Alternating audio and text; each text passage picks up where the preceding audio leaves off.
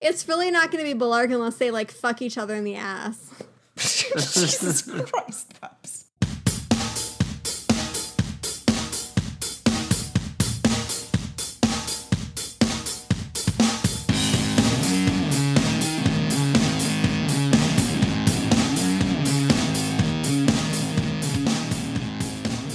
Everyone, and welcome to May We Geek Again, um, episode 41, a little podcast where we talk about the TV show The Hundred on the CW. Um, my name is Jo, and I am joined today by my lovely co host, Shahin Hey guys. and Bubs. Hello. Um, today we are talking, or wait, no. Hi, how are you guys? I mean, I'm good. I'm a little tired from work. Um, but this wine's delicious. Um, speaking of, uh, what, what, what kind of wine are you drinking? Um, well, since you asked, Yes, I did um, ask. it's called Ochavado. It's from España. Ooh, España. Um, I was I drunkenly signed up for Wine of the Month Club. Apparently, I love the number of stories that we get about drunk bubs surprising sober bubs. she just loves like giving. She is a giver. yeah, no, I've told the stories before about how Drunk Bubbles has been at house parties, gone on people's computers, ordered things off of Amazon based on conversations that she had at said house parties, and then like a week later, I'm like, "What is this package? what is this?" Wait, Um, did you order it for yourself or for the, Well, yeah, no, no, it was for myself. at the party? let's not let's not mis- misconstrue Bubs as altruism. yeah, no, no, no, no. I mean, you said sh- she's a giver. I was like, are you ordering it for She them? is a giver to Bubs in the future. Well, I think the only selfish thing that Drunk Bubbles has ever ordered was this wine subscription. How's that? um, how is the wine subscription? So this is my second box. Um, it was really funny because I do remember when I was ordering it, um, I said like only white wine, and I kept answering only white wine, and it was like, "Are you sure? Are you sure? What about like this wine that's red, that's good?" And I was like, "No, only white wine." um, so Drunk I think it is the most basic. Oh, so I mean, no. So sober bubs is equally basic. so I appreciate sticking to like what I like, um, because it's and it's good. I'm in the last box was I think I liked everything. Although I mean, I'm not the pickiest person, so who knows? Um, all right, so you've got some white wine. I'm Yes. drinking a Sapporo. I didn't even know that white wine came out of Spain. I know that that's weird, but I can only ever picture like red wine. Um, oh, what is what is your herbal varietal today, Shahin? Since now we since now we can talk about it as you are in a legal state. Well, not that we are like, we shy away from it. No. Um, but hey, but it's also not like quote unquote what are you smoking? Whatever my dealer had. Like you, you know, you had the option. Yeah. Um, no, I mean, I'm drinking microwave tea because I ran out of um, the regular brewed tea. But I mean, I kind of I'm I don't make it as much anymore because for some reason San Jose water has this like gross layer of this thing on top of it. It's- I don't know. San Jose's a garbage I like the town. sliminess. Yeah, it, and you know, I I think I had that when I lived back in Texas. But anyway, uh, I've, it's been years since I've had to like use t- paper towel to uh, remove a gross layer of greasy What the fuck, dude? material from my tea before I drink it. So I uh, I was drinking microwave tea. Um, but yeah, I mean, there's all sorts of um, other inhalables, smokables But but don't you have like brand names? Like available. Brand names for- for what? I don't know, like what do you Like when you- Tazo, Like you Lipton. know like? Oh, I meant the name of, weed, like, Bubs. Oh. You're very sweet. Oh. Anyways, Yeah. I mean, what brand name are you talking about? I don't the know, like is it strains, is or- it Jack Herer? Is it OG Yeah, that, those are the strains. Yeah, I Yeah. actually got some Jack Herer um, dabs. okay. Is that But what you're dude, on like right now? my tolerance is just fucking through the roof. It's just not. you gotta even, go on a tea break. Maybe maybe a when we're break? at Congeda, that'll be when you're sober. That's in Los Angeles. There's no no fucking No, it's not gonna happen. There's no there's no way. What's a tea break? tolerance break where you like Oh yeah, I yeah. It's what I have to do for my Adderall medication. So But then the nights are boring. yeah S- sobriety at night is less fun anyway we've we've gone on a long ass tangent i'm doing a bad job moderating um today well not today today when you ever whenever you hear this podcast um, we'll be talking about episode 503 sleeping giants uh, by aaron ginsburg uh, well written by aaron ginsburg and wade mcintyre directed by tim is it scalen or scallon I've been saying Scanlon, but now I'm just like, wait, have I gotten the letters wrong? Tim Tim directed it. He did a great job. Um, you can find us on Twitter uh, at May We Geek Again. Um, I kind of have given up on the Facebook, but you know, if you yell at us and send us a notification, maybe it'll come through. Um, you can go to maywegeekagain.com and it'll redirect you to our SoundCloud page. Maybe I'll actually build up a website for that, but whatever. Come yell at us somewhere on Twitter. Um, If know. you have a negative review, leave it on Facebook. Yeah, exactly, exactly. Um, and we'll post this to Reddit, and you can yell at us there. Uh, Aaron Ginsburg basically confirmed that he lurks on Reddit. he did. Um, he I died, and then like all of my comments that I've ever made like ran through my head, and I was like, oh god. Delete your browser history, burn your computer, just kill yourself, basically. Please feed my dog. Oh, bonsai. Um, all right, so uh, let's get into the episode discussion. Um, let's get into some overall takes. Uh, which, looking at the run sheet, people were pretty pleased. Um, Shahin, what what you got to say?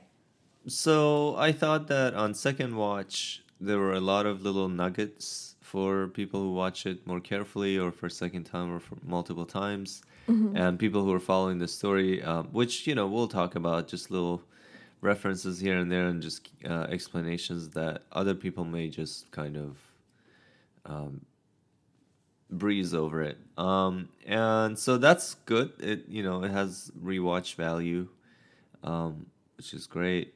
And I feel like the way they're structuring the story this season, um, it's still we're in episode three, and it's still kind of hard to predict where things are headed. Um, this hasn't been the case in previous seasons. I mean, you could at least kind of tell Yeah.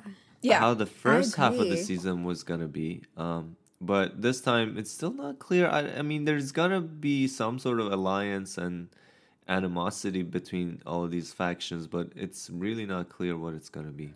Well, it's So, it's it's, it's especially hard because like with at least with season one, like within the first few episodes, you're like, all right, there's other people here. That's probably going to be the issue. In season two, you were like, okay, the mountain men, like that's going to be the issue. But now we're like, in theory, we're getting set up as a mountain men grounder, you know, hundred sort of Right. situation. Except I don't think we are. And Yeah. I think a lot of it has to do with um, how they've refocused on character um, interactions this season because I think it's when it's big plot pieces that are moving. Um, I mean, it's a lot easier to predict because it's like there's only so many places it could go and it all has to fit together. Um, when it's about like Raven and Murphy being left on, I have like no idea what's going to happen with that.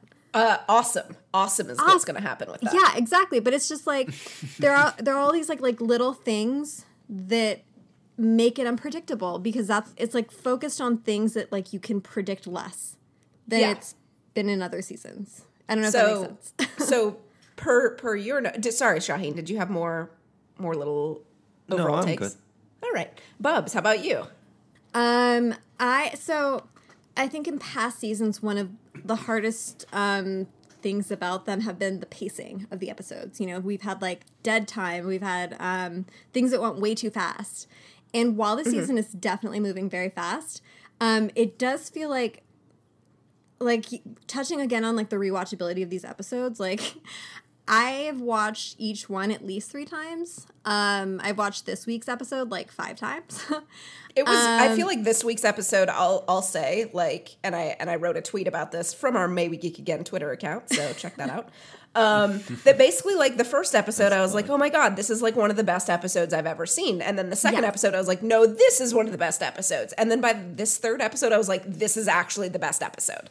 Like, and yeah. it just keeps getting better, which I feel like a is unusual for this series, and Uh-huh. b like the fact that we you would have three s- such strong episodes back to back, and this one I would say was like near perfect. Yeah, no, I completely agree. Yeah. Um I I, it's just like even it's it ended on like a cliffhanger that myself as a Bellarke shipper was like more, more. But even I mean, though like, as a non Bellarke shipper, like as a platonic Bellarke shipper, Yeah. like I was still like th- there was some good shit. Like it was ridiculous, but also amazing.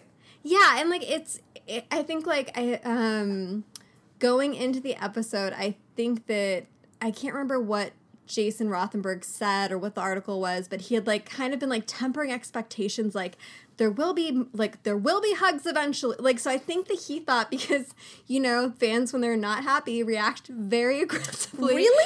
Um I hadn't. I hadn't I don't know if you heard noticed. that, but so I think that he thought it ending like that was going to be like a big deal, but like it's like it's not about people get like it really isn't. The show isn't about people getting what they want. It's just about feeling um, the connection to the characters and the characters' connections to each other, and that's exactly what it did, and it did it very well. Yeah. Well, all right.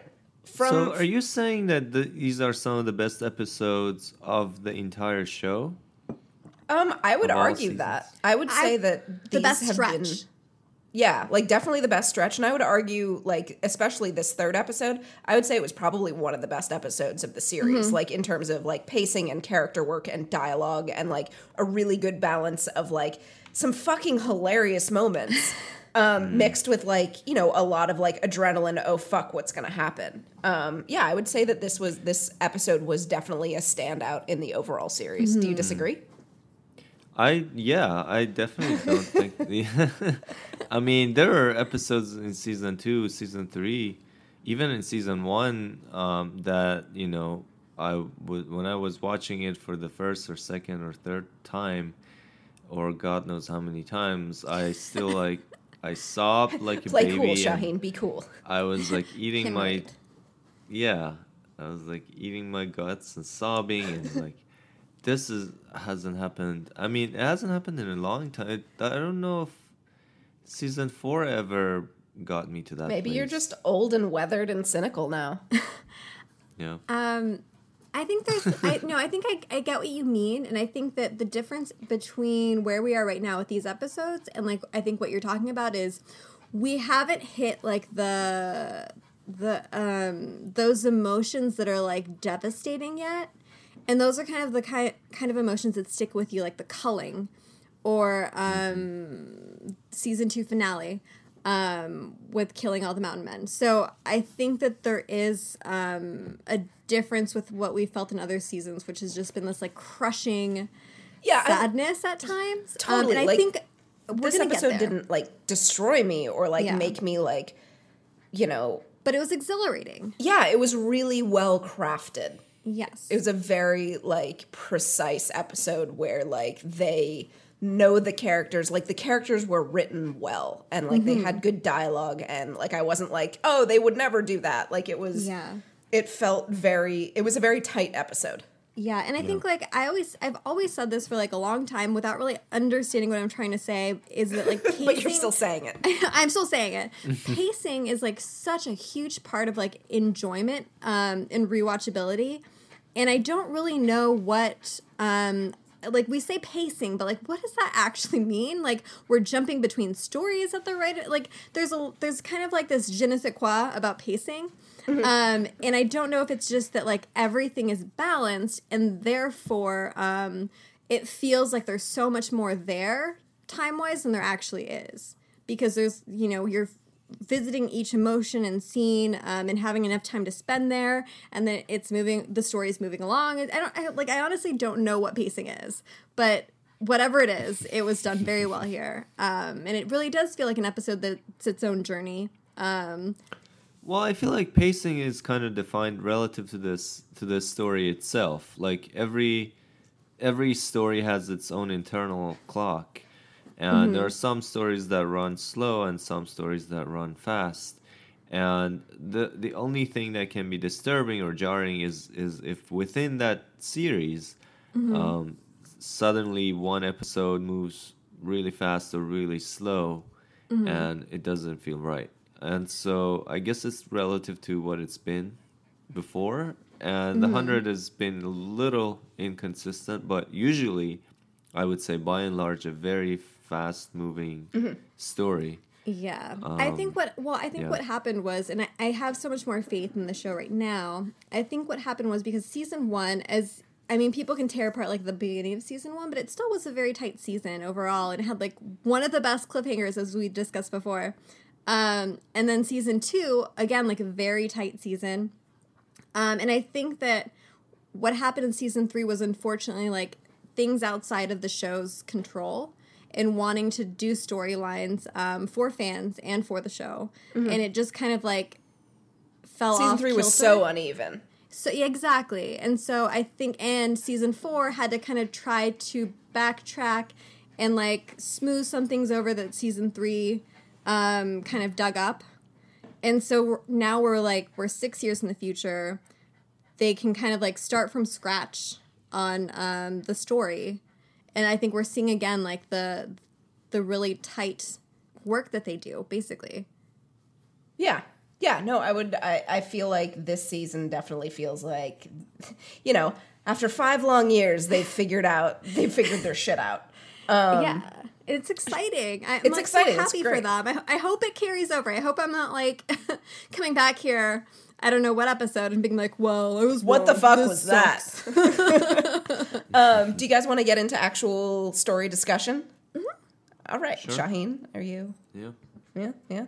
Um, let's talk about like we'll kind of go somewhat chronologically, um, but you know, jumping back and forth a little bit. Yeah. Um, when we started the episode, uh, we went into we jumped right back into Eden, um, and you know, Clarke. Uh, setting up booby traps again much much like some you know clarke and madi are the grounders in this case you know she even sets up a thing to impale one of the one of the prisoners what did you guys think about like all of those sort of parallels I um I thought at first, like the first watch, I was like, oh, so interesting. Like, yes, da- like I know that this is a, a theme that the show brings up a lot. Is like there is no good guys, there is no bad guys. Um, and so we have like our our main character in the role of the grounders. Um, but then I on second watch, I was like thinking about it, and, and I was like, are we meant to really like do a one to one comparison? Between the grounders in season one and um, Clarke now. Um, because there are, it's not the same thing. And it made me think about like the show and how um, I feel like sometimes in propping up the idea that there are no bad guys, there are no good guys, um, we kind of fall into like a different kind of black and white thinking where everyone's like kind of the same.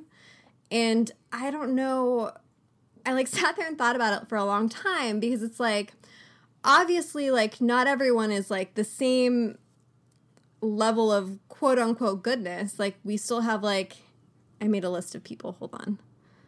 Um we have like Elizabeth Bathory, aka the Countess, aka killed sadistically murdered 600 servant girls way back in history. Um, we have like Louis um, Garavito, aka La Bestia, which means the beast, who was a child murderer, torturer, and rapist, and had like 300 victims. We have Hitler. We have the Green River Killer, who had 71 victims plus. are these are these from your like notes that you haven't like put into the into the Yes. document because you didn't want paragraphs and paragraphs of, just ser- your exactly. of serial killer shit Exactly. So I was so it like sent me down this whole this whole like tangent, which I don't know if that's what the show is trying to like gloss over to bring back later. Is that I I really don't think that it's about there not being good guys and bad guys. I don't think that's what it's trying to say. I think it's what it's trying to say is that, like it doesn't matter how good you are, how great your intentions are. When push comes to shove, we're gonna all do shitty things, and and that's like everyone's shitty well, not like. but yes but you no. can't actually call it shitty because No, no, no. It, it's more like it, it. Like doesn't matter how good of a person you think you are. It's it's more like the world isn't about that. Like the world is about like what's important to you, what who are you as a person. Like it's it's just like I don't know if I'm being hypocritical. Um, So this this kind of look looking at the run sheet, this kind of actually um, sort of ties in maybe a little bit to Shahin, one of Shahin's first note about um, the killer be killed, um, you know, Mm-hmm. Clarke sentiment. Do you, can you speak to that a little bit, Shahin? Sure. I mean, I wanted to say a couple of things. Oh, about sorry, my bad. What Please. we already talked about. Um, I mean, first of all, in terms of the parallels with season one, um, I thought that was interesting too. Um, and okay, so in terms of the differences, first of all, from a from a storytelling standpoint, uh, it's different, obviously, because. Um, and it's a little weird watching the episode um, in terms of how much of what the Eligius team does is sort of rests sort of on this assumption that there might be or there probably is a bunch of other grounders and that they're very dangerous. And you know, not that not that that's a bad inference to make based on the evidence that they've had so far, but anyway, that's what they believe. And this is exactly what the 100 were worried about when they landed first. And one difference is Wait, they're worried about what? that there is a lot more grounders and that they're dangerous and you know they're going to kill Well, us. Which but is that after Jasper assumption. was speared, Right. they didn't know about them before. Right, right, right. So they they they found they they were hurt, and you know they thought there's hostile there's hostile uh, hostile people here, and they didn't know how many or what. And so that's the parallel, but the difference, two differences from a storytelling standpoint. First of all, is that well, I guess one is from a storytelling standpoint, which is that we know this time um, what the truth is.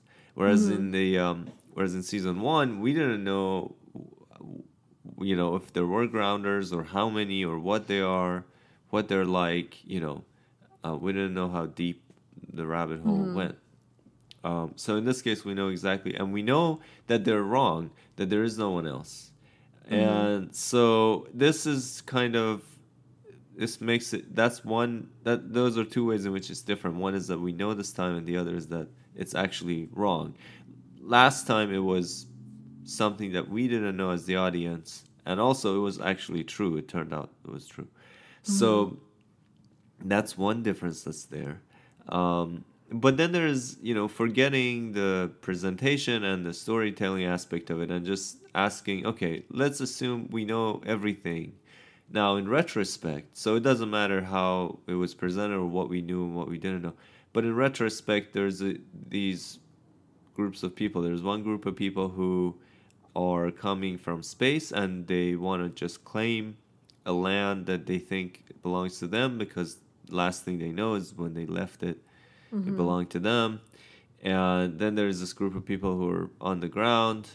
Uh, in this case it's a very small group of people um, who also think feel like it's theirs. And then there's a group of people who are trapped um, underground.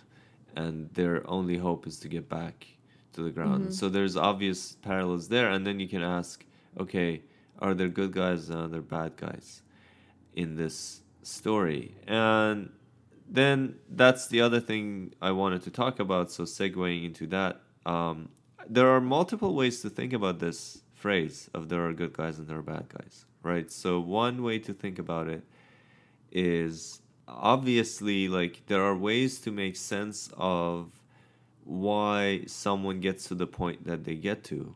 Usually, no matter what they end up doing in their life, there is a story you can tell about how is it that they ended up there. Um, and you know, if that were all that we needed to s- exonerate someone, to say that someone is not a bad guy, is to simply understand what they went through and understand that if you went through the same thing, you would have probably done the same thing.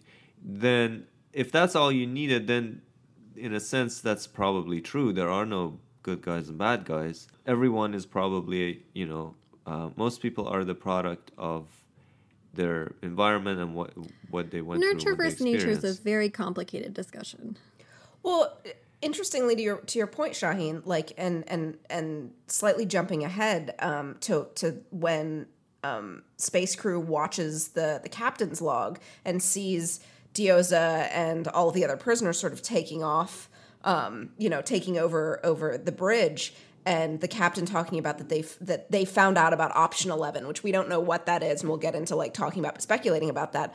But like, I wonder if you know we're we're shown that moment to to be like oh fuck these people are not to be fucked with. Like maybe they are really bad. They're prisoners. They took over their ship. It was violent.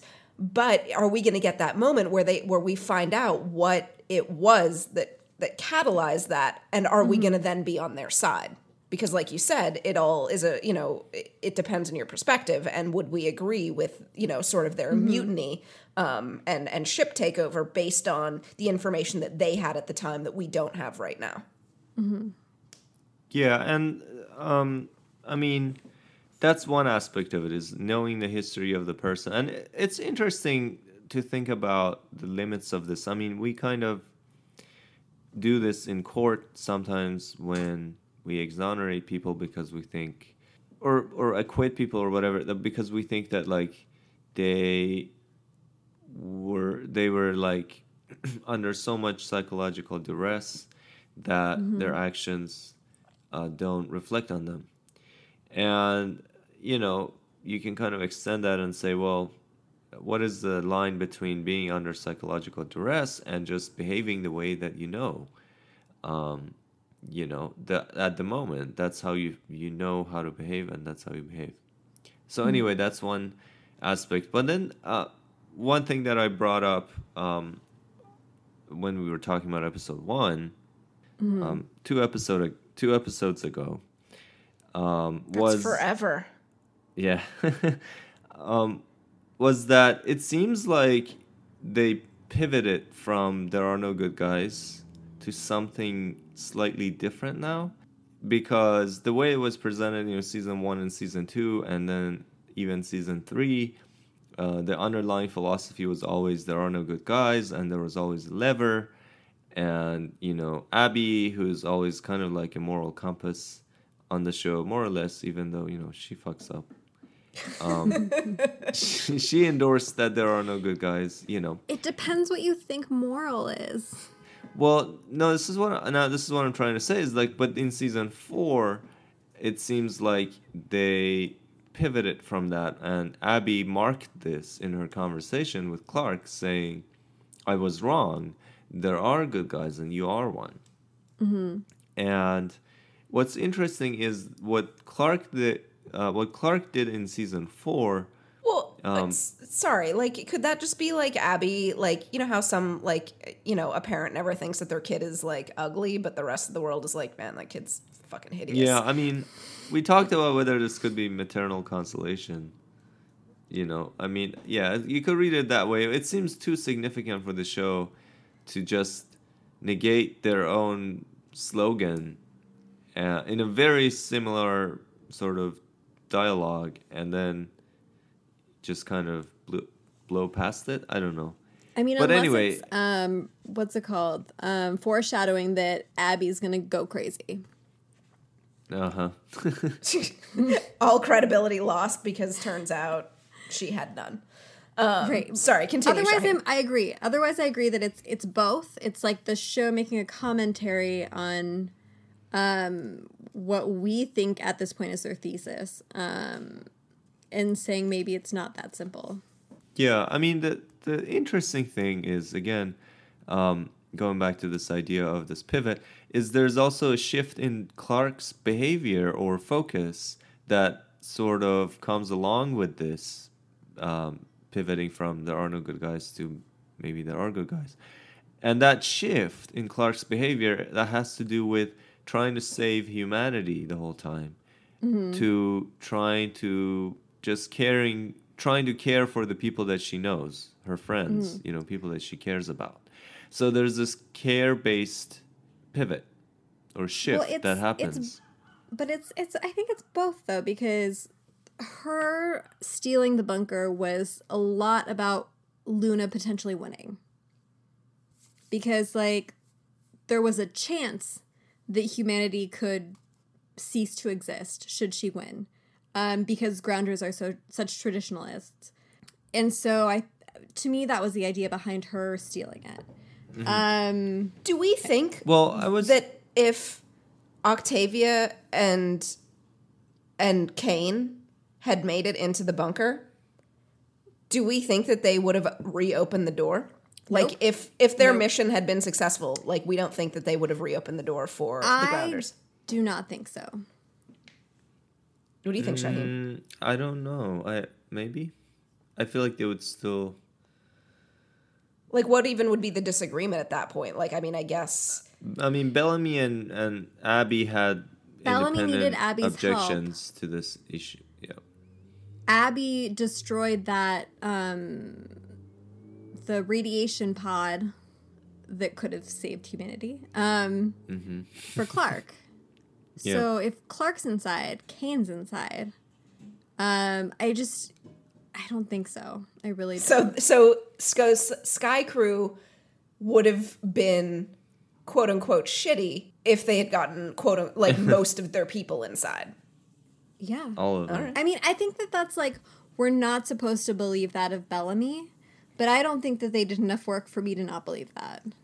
Interesting. Okay. I mean, I'm just saying b- both Bellamy and Abby had, independently of who else is on the other side of the door, they seem to have uh, objections to this. And I'm not sure if it would have been strong enough to motivate them to, to open the door, but it was there. So there might have been some tension. Oh yeah, totally. Feelings of guilt. Um, I'm sure it would have been like a years long depression over like, oh my god, we could have done something, but we didn't. You know. but like, I don't know if that would have been even the smart choice, especially like looking looking at where the bunker ended up ended up going. Um, Yeah, that I mean- said, it also means now looking at, at the fact Well- that the that the thing collapsed on top of it. it's a good thing they did. it's what a they did, good yes. thing that they that that a couple people were left out. Um, Do you guys mind if we move uh, along a, a little bit in the plot and and I didn't finish. I'm sorry, Shahin. Please go ahead. So I was just saying that this shift happens uh, in Clarke's focus from this big picture sort of saving everyone to saving the people that she cares about right around the end of season four. And I was mostly talking not about um, stealing the bunker, but talking about how she's leaving to save Raven, and then she, you know, she climbs the the tower to save uh, Raven and everyone else um, on the uh, space pod. So um, those are the kinds of uh, iconic actions that the that's Clarke, that Clarke ends the season with, um, and we're told that maybe she is a good guy, and then you know this is also in keeping with what happens in season five, which is again her focus is just caring for one person. So again, you have this like care based shift. Um, but then there's this odd element to it that she also talks about kill or be killed. And I thought what last time when we talked about this, when we talked about episode one, I thought that this kill or be killed was just a phase that she went through. it's just a phase, mom. well, because it was right because it was right before she found Madi and she was thirsty and she was dying, whatever, and she was like, "Animals kill, they don't care."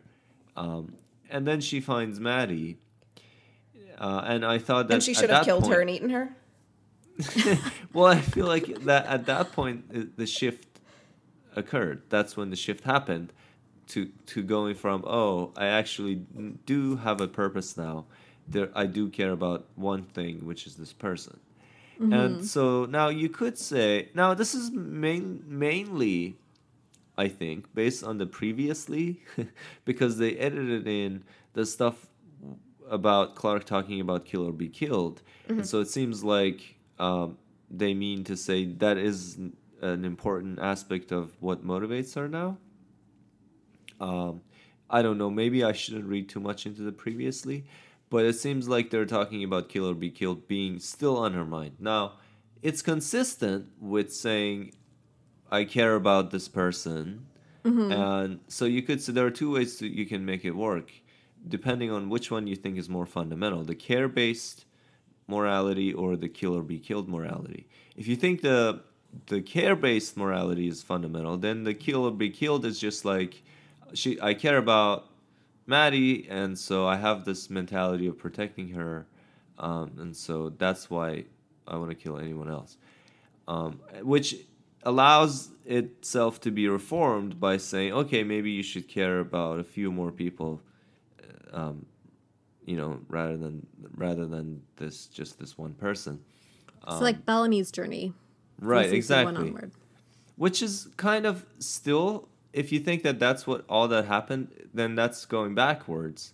which doesn't really sit well with the uh, with the idea of Clarke, well, Abby telling Clarke that you are a good guy, because but she I- actually went back in a way. But it's not. It's.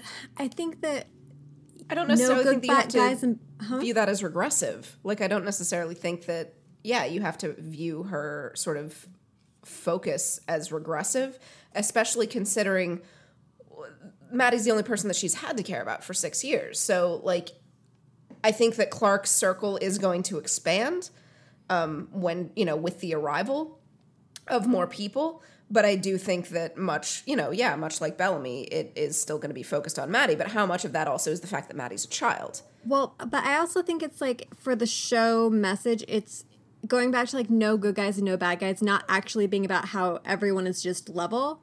It's about it's about perspective. It's about Clarke. Um, she understood Bellamy in season one, um, but it's not that she agreed with it. It wasn't her sister. It wasn't her loved one on the line. Um, and now she's in that position that Bellamy was in. She's in the position her mother was in. And so it's not so much I wouldn't say it's regressive. I would say it's it's growth in the sense of another human experience that she has to work through to get to a place where she's making decisions because of and despite the situation she's in.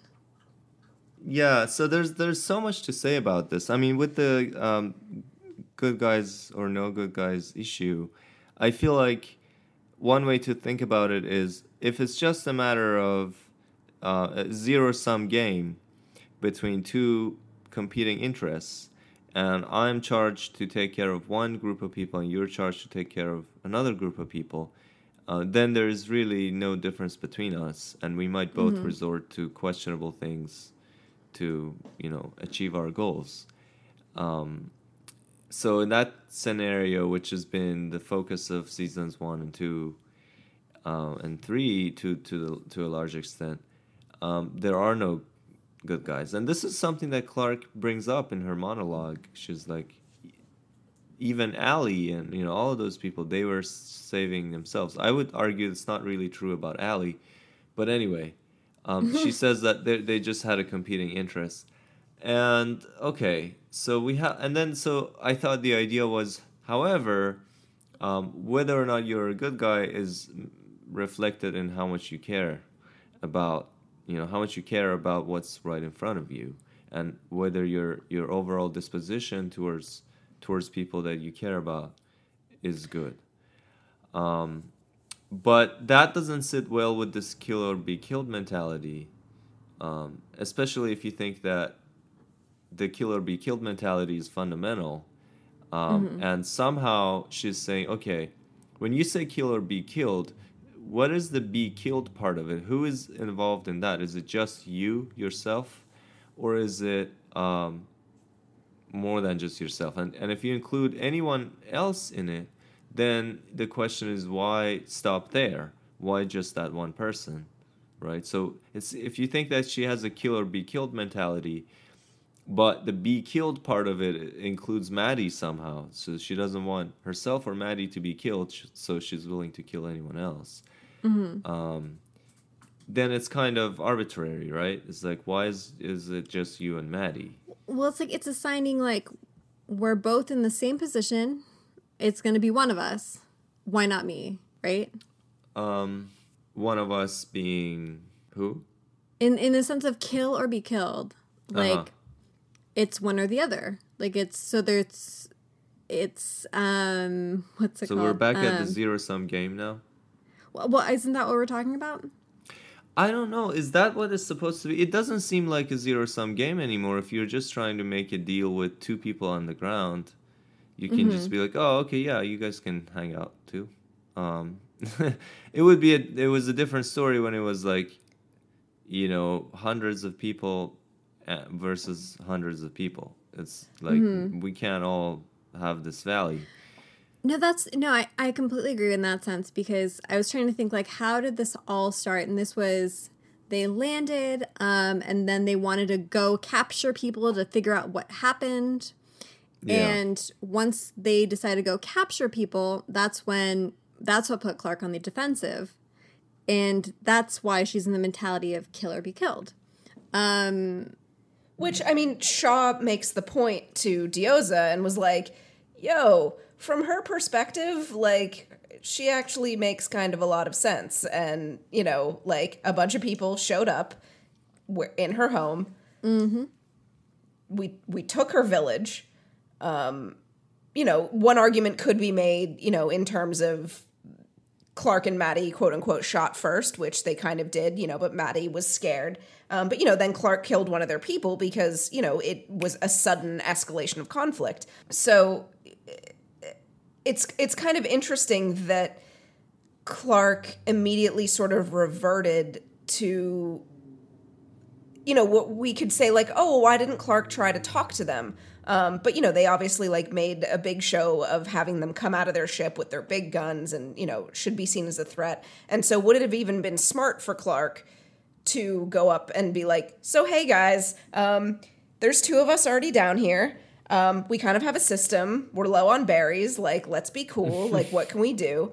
Um, but you know in a similar fashion that kind of all of these conflicts happen on the show something happens and then it rapidly snowballs and it's just kind of like if it wouldn't I can't say it would have been smart for Clarke to to come out and you know try to try to make peace with them before that she knew be, of anything because it's not like she had an entire it's not like there were more of her people that she could rely on to sort of back her up. It was the two of them. And so it was a choice of well yeah like maybe they could help us but also what if they don't? And then I've failed and we're both dead.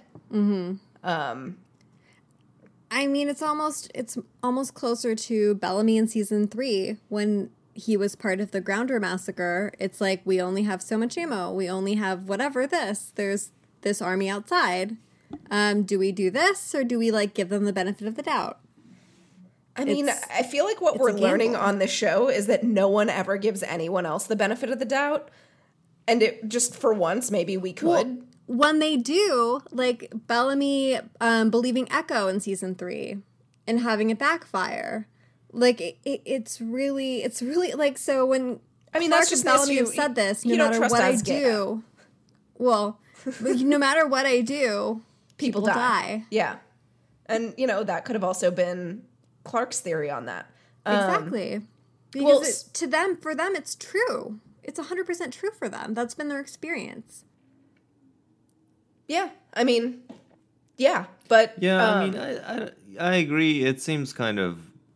Um, I mean, it's we're used to it on the show, but like you would think that people would probably like give you a few minutes to explain yourself before they shoot you, and so like yeah, or maybe, like Clarke could have left a note at the camp, been like, hey, This is there's what's going several of us here.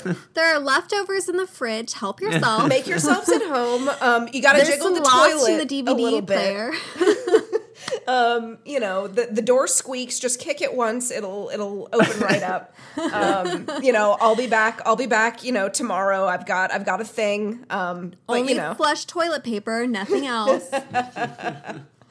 um, let's do you guys mind if we if we move along a little bit in the story So what do we do with this mm, Clarke's thing? I, What do we I do with can't it? I- Figure it out. we see what happens shahin Oh, okay. i don't have an answer for you okay. Um, because it's going to be I, I feel like what they're going to set up in this show is especially going to be our hero our protagonist clarke possibly abdicating a lot of her decisions and responsibilities in the effort to put madi first and i wonder how much friction is going to come from madi She's gonna rebellious teen it. Exactly. Well, and because we even saw her being like, "Hey, can we like put this dude out of his fucking mercy? Like, you know, he's got you know a, a blade through his chest. Can you shoot him?" And Clarke is like, "No, we gotta wait for the real targets to get there." yeah. so I think Madi's. We've repeatedly seen Madi be sort of unsure of Clarke's ruthlessness um, because I'm sure that she's also never seen it. Like she's been with this girl for six years and she has never seen Clarke kill a person, which like is a bit old hat for Clarke. Like I, you know, Clarke has killed hundreds Yeah. of people. How traumatizing must that be? Like, so, like Sorry, Bonsai's whining. Shut up, Bonsai. Um, so way to way to be ruthless to your dog. he's just so whiny. I give him all the snacks. Um, but like to not know, like sh- when there were other people, she was very little. You know, she you don't form memories that you remember before the age of four. Oh, you mean And you she mean was- Madi? Bonsai. Hold What, on do you one need second. to pick him up? I think so. Hold on. He's being such a brat. You're being the worst. We should probably just leave this in though because people like dogs. Okay. So, like, she does not remember um Madi really interacting with people. Right, she's the just had Clarke. first exactly. So the first um people that she actually gets to interact with, Clarke's shooting, and she's like, or they're like trying to kidnap her or whatever. Like the guy that the first guy was very brutal. Like I don't blame Clarke for shooting him at all. right? No, we're we're totally on Clarke's side there. Like Yeah, two dudes threatening her proverbial daughter. Um, you know, she's gonna react, but at the same time, like that's not who Madi has necessarily grown up with. Um, and so it, it- you know, it's probably a little bit of. It's definitely been shown to be a bit of a shock to her. Yeah, and she's like at an age where there's more. She's more able to think for herself. So I- think at a younger age, she would have been like, "Oh, this is what we do. We kill Yeah, people." but now you she know? has questions. Yeah, exactly. Because now she's formed her own opinion of the world, and this is clear that whatever's going on now does not fit into her, what she believes the world to be. And it's. I think it's going to be a really interesting story from that re- perspective. Yeah, Shahin, you had something. Um, yeah, I mean, I can't. I. I just have a lot of questions. I can't figure this out. Like, I don't think we you're. I think on. we're only in episode three, so pump the brakes. no, I mean, it doesn't matter. I just can't figure out whether the the story is signaling this as um as an evolution in Clarke's character, or is it just oh Clarke Clarke's morality got reset a little bit, and w- this season is just gonna be her catching up again. I think it's both. It's Way to help and, and I can't figure out if the kill or be killed mentality is that fundamental or is that just her protecting Madi because she cares about it. So the idea is she cares too much. I can't figure out what is it's being. oxytocin. I It's think that it's. hundred percent oxytocin. I think it's also that she is at a notable disadvantage in the situation. So if you think about like a cornered animal, um, you know, outnumbered, outgunned, I think, you know, even irrespective of the motherness of it, if it were just Clarke, she But might still be acting the same. Yeah, that it magnifies it. Yeah. but it it would still probably be there to to a large degree, even if she didn't have Madi, because Mm-hmm. then it just becomes okay. Well, then I just have to protect myself, and who the fuck are these people? Mm-hmm. Um, you know, it's a bunch of scary people with guns. Like Clarke has been there before, and Mm-hmm. she also probably thought back to, you know, what it was like on the dropship as well, and how they sort of came in and took over. Like, I wonder if Clarke was thinking, you know, when they captured her, she's like, fuck, Lincoln shut his mouth. I should shut my mouth. You know, like how much of Clarke, how much was Clarke aware of? Did she think back and was like, you know, I remember this from season one. I remember this from season one, Good, Earth Cleavage Clarke. And uh, this didn't this didn't go very well. oh Um, my god! I think it was more like the way that I saw it. It was not so much that she was pulling from Lincoln. I think that she did it out of strategy because Mm-hmm. Clarke is so strategic. And then I think there may have been a moment where she's like, "Oh, I totally get Lincoln." Shit, in that man. moment, being Sorry. like, "Yeah, exactly." Like it's just like, "Oh, that must have not been nice for him because Awkward. this sucks." um, yeah. No, so I'm for sorry we don't have an answer for you, Shahin. Yeah, sorry. Let's move on. Who cares? Who gives a fuck? About We're never going to get an answer. Um, So obviously we're going to see that gun again. We saw the the rock blaster, yeah. The boom. The I call it boom. the boom. the big boom gun. The Jason Um, Rothenberg boom.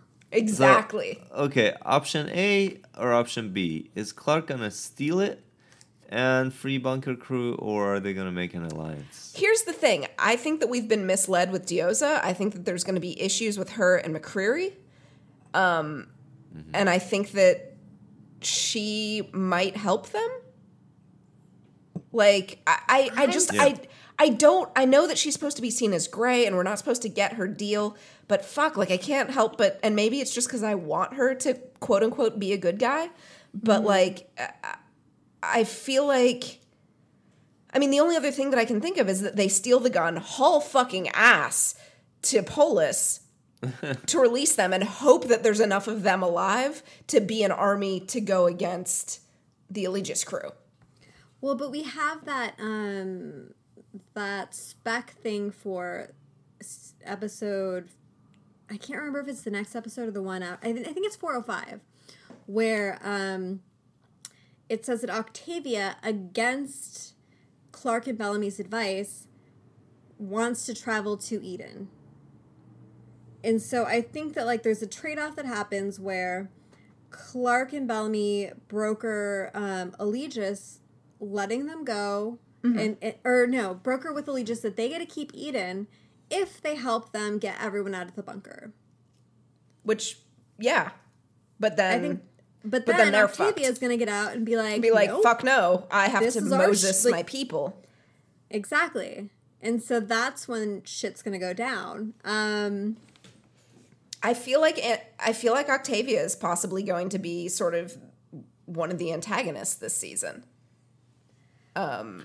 Yeah, and there's probably gonna be a lot of rifts. Like I feel like maybe Shaw will break Oh, for off. sure. From Do we think he's a red shirt? And wait, so which here's the thing. Shaw again? Shaw's the pretty one, the pretty prisoner. Oh, that's Zeke. Zeke? Yeah. Zeke. Zeke. Yeah. It's Zeke Shaw. Yeah. Lieutenant Okay, Lieutenant okay, okay. Zeke Shaw.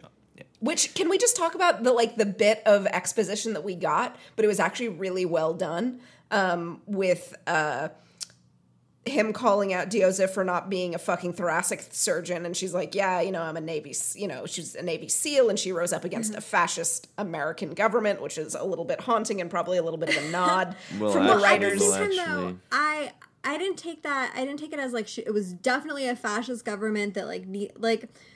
It, it's one of those things where it's it, is it in what's it called? Uh, what's the narrator thing? The in In situ? trust- not trustworthy narrator, Oh, unreliable narrator. unreliable narrator, where it's like um, someone goes saying back it to is the a fascist perspective government, but is it? Is it a fascist government, or is this Yeah. just like PETA? Like Is she full of shit? Yeah, yeah. Yeah. So you don't. That's the part where I was like, I don't, I don't know Yeah. what's going on. Here's the thing: all these characters, like the like Lieutenant Shaw, quote unquote voice of reason, quote unquote good cop. Like I don't know, should we care about him? I don't know how much uh, we're supposed to care about all these characters. I think we're supposed to definitely care about the main three prisoners.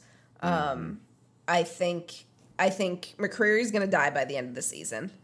Um, I think odds are Diyoza will probably die, and it's up in the air whether or not maybe Shaw will Do you think? Well, no. Either sort of have a flirtation with Raven and then die, or he might get picked up for the next season. Honestly, it made me worried that like Zeke is actually gonna go with Clarke um, before I get any of my Clarke stuff. Wait, you think that they're going to be together? No, I- no, no, I I'm didn't not catch saying, that like- vibe why, at why all. does Zeke have to be with anyone? Because Because Or he's why, pretty. why Raven? Because he's pretty. It, Oh, it's okay. been like um, teased that something's gonna happen between him and someone we know. Oh, I think it's going to be Raven. I think that that's. I, I think so. Well, that's that's like the The popular universal guess is that it's Raven, but we have his moment where he's like just chatting with Clarke and like laying down who he is, and Talking about like, his in Harley, which I'm just kind of like, really? Nobody His read what? his Harley, which was such a weird I mean motorcycle choice. way to age his his like other generation. But like literally Harley Davidson right now, not 100 years, not 50 years in the future, has been struggling to capture like the non baby boomer market and they're still failing. And so the fact that they picked a Harley for him to be his baby, it's just really weird I to me. It was a really weird choice. And I know that it was fifty years for Harley to come out for. Harley to get their shit together. Well, it's ever fashion and coolness is cyclical. You I see. I see. And so you don't you don't know in 50 years what's cool. Like when I was what grade was it? Um remember when mom jeans were mom jeans but now everyone's wearing mom jeans? Yeah, I'm just like, still fucking this? against them. I am so against mom jeans and high rise shorts. They're ugly. I don't understand how they made a comeback. booty high-rise shorts. They're diapers. They're Call it diapers. Like. They give you flat butt. yes. Yes. I'm against it. Anyway, sorry, we went on a little a little tangent. Um, what the fuck were we talking about? Oh my god, Oh. we Jo, we could do a, a podcast at Coachella where we just like rail on what people are wearing. I mean, I could I could be into that. Um, in terms of let's see. So after this point, maybe we'll talk about Clarke getting captured, and then we'll jump ahead uh, and scroll down to, to Space Crew for a bit before we come back because you know these stories kind of took took place in parallel. Um, Shahin, you actually have a note that said, "Did Clarke want to get caught by Eligius to check Yeah. out their camp?" Was that a planned thing, or No. do you think?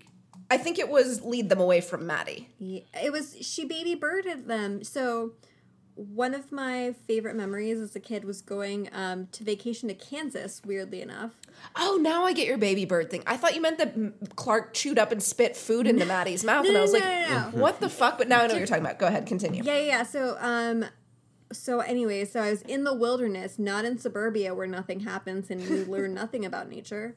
Um, about where uh, apart from where you you store your like contraband um, from your parents, um, and and so while we were like out on some like hill with my great uncle um who was like showing us like his property which was acres and acres and acres of land.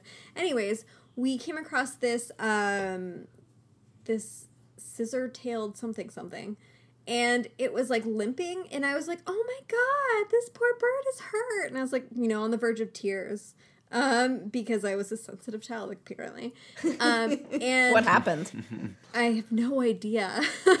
Not so much so- into hard numbers. yeah, right. So my my uncle, great uncle, is like, um, see what this this broad is doing right here is, um, and then he goes and he's like, he's like, there's a nest nearby. Her nest is nearby. She's pretending to be hurt to lead us away so that we don't find her nest. And so he like ignored the bird, found the nest with the babies. Did it blow And, your like, mind? Oh, yeah, totally. And so that's exactly what Clarke did. She Except she was actually hurt. She was not pretending to be hurt. Clarke was bleeding, and I was like, "Fuck, is she gonna die too?" Like Jaha. Like it was totally the same thing of like, Oh. "Oh, it's just don't mind the blood in my." Totally. But like it's the same where she like stowed the baby and then went elsewhere to like lead people away from her. Um, which was cool. Cool. Speaking of blood, Uh huh. um, did you hear the little thing about how Yes. there was Yes. night blood on Eligius three? Yes. This show What has given heck? us so many numbers. And Is like that is that a it has to throwaway line or. No, I No. here's Easter here's my egg or- prediction, and this is in my like down at the bottom, but since we're talking about it now, I think that Shannon Kook's character, because we don't see him until the finale, I think, or like the you know towards the very end. I think that he is going to be someone from one of the other Allegiant ships, and comes Uh-huh. back. Because y- you don't just like be like, oh Question yeah, you know, black blood, two suns, and you're like, what? Go on, habitable two planets. Wait, don't we know of isn't that Alf There's two sons that we know of in some galaxy. Um Which also means that they went really fucking far. Like if you're going to like did they did they like solve space travel? Like I mean I get that they have cryosleep, but getting to another like solar system, I feel like you have to be going pretty quick. Yeah, no, it's because they had they have a hundred years, which obviously it took them X amount of years to get wherever the hell they went, and then however many years that they hung out there, and Yeah. then the trip back. So Well, it's a maximum is, like, of im- fifty years, right? So Yeah, maximum of 50 years, but you know, in you know, probably a little bit less, but you know, again, we have fucking no idea. Like I no idea. Yeah, we don't know the speed of which they were traveling, so we have it's impossible Yeah. to guess where they went. Although, like fifty years of technology between now and fifty years from now, Well, except that mean, everyone it- was stuck in space, so how much was technology even advancing? No, well, no, people were stuck in space 50 years from now, though. Right. So they So, still have those okay, 50 years to come up with. Kind of interesting to me. So, uh, speaking of the the fuel thing or how fast they were going, they had Yeah, let's get into fuel. Space Crew. Yeah, so like okay, is that fuel the fuel difference and they having laser com, schmiance, whatever? Is that is that meant to imply that the Eligius ship was more high tech than the Ark? I think so. I didn't think so. I think that what it was implying was that um, the Ark is just a shell of what it was before. Well, and that it didn't need to travel. Like So it's possible. did you Yeah. also say I Yeah. don't think so, Jo? Well, I think it. I, Or you I said think I that they. do think so. Uh, I think it, it it has like they're probably similar but had different needs. Um, so I think that that fuel. First of all, like I think that the fuel is going to come back um, because you don't have a bunch of fucking explosive fuel. Again, like the show Oh. like makes little mentions of things, but like And they kept like zooming in. They, they zoomed in on the hydrazine, Mm-hmm. and I was like, "What are we doing here? What is like? There's some kind of." I, I don't know what they're trying to say. and, and at the same time, though, they zoomed in on Niylah's um, l- uh, little li- lantern that Octavia gave her, and that didn't. and turn that didn't turn out to be anything. So like it's So impossible to tell what these guys are fucking with us. Um, let's let's talk about Space Crew, um, and then we'll get you know we'll talk about some fuel stuff and cryo sleep and all of that jazz. Um, Yeah. Emori piloting the ship, slightly Oh failing piloting the ship. I love Um, her so much. like, she's just so precious. Yeah, I liked her little journey and struggle. Yeah, well, I was I was trying to. I, was her whole like failing the first time around? Was that just a self-contained story um, in terms of her landing afterwards? Because I felt like I don't know if that was trying to tell us more about like something down the road or No, I think it it was was just just like about she fucked that. up the first time, and she was probably, excuse me, pretty nervous about the second time, and she nailed Mm-hmm. it the second time. Like I, I, I didn't read too much into it, but I could also always be wrong. I mean maybe it's about second chances. Oh, Oh wow, that's deep, Bubs. So deep. So deep. Well, um, uh, Harper that's what talks about said. this. what's that, Shahin? Harper Harper has this conversation with uh, Emori where she's like Mm. She does. I forgot about talks that. about second chances. Yeah. So maybe. Um, did you guys notice uh, the music that was playing during the like piloting like into scene? It totally felt like one of those like 80s video game movies. Like, I where, kept like, thinking Stranger Things. totally, which is 80s homage. Yep. Yep. So I, I appreciated that little detail of like like playing, you know, Galaga or whatever. Um, Are we branching out into 80s movies now oh, we can. for reference? We like themes. this is the 80s theme. Um, Yeah. that whole thing is what my well actually that the, the piloting space thing. Yeah. Do you want to? It just doesn't seem right, but mm, of course I it mean doesn't. we can we, yeah.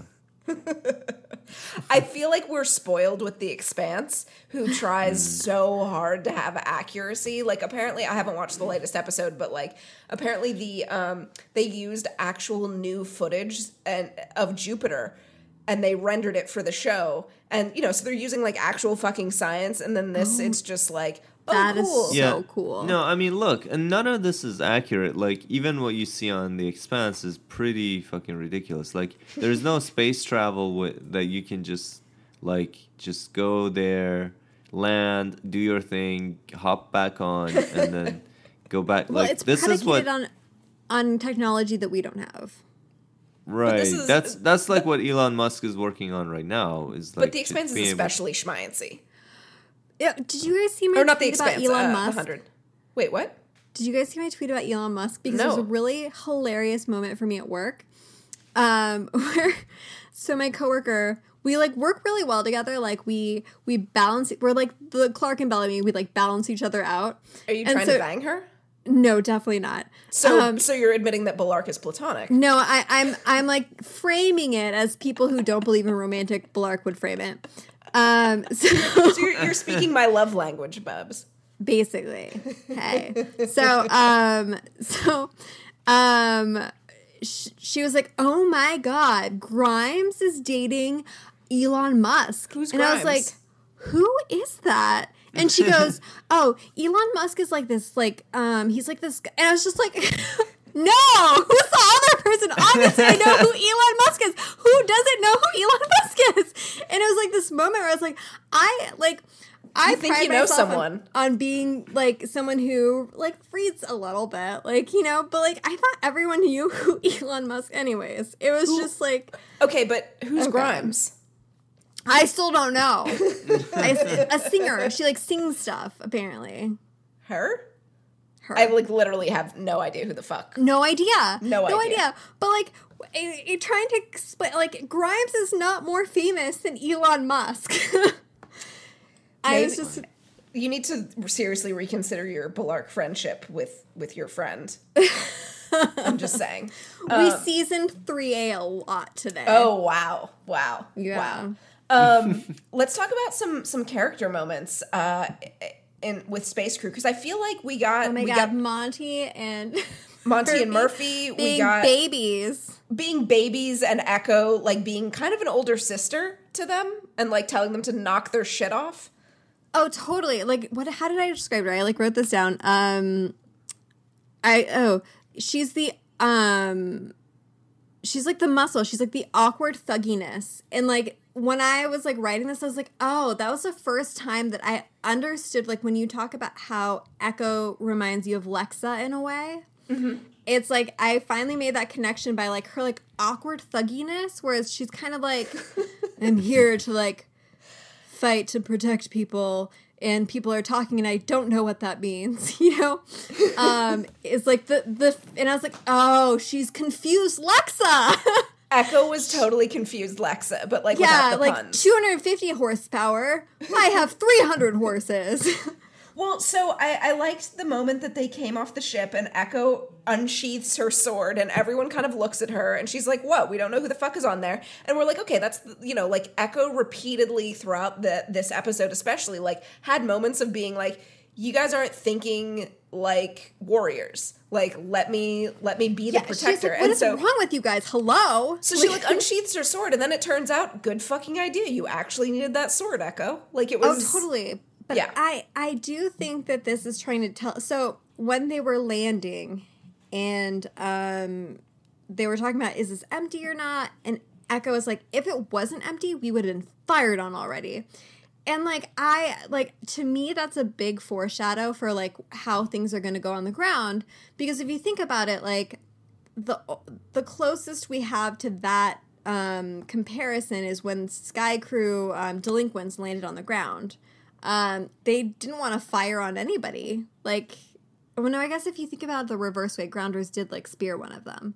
Um, eh, but like, I, I don't think Sky Crew didn't come into it being like, we're gonna shoot everybody on sight because you know it's not really the mentality because they've been so isolated. They've never had like, they've always been the apex predator. yeah. So they don't have the mentality of like the Prey. killer be killed. Um, and so the fact that Echo that's so ingrained in her, um, Was really fucking useful.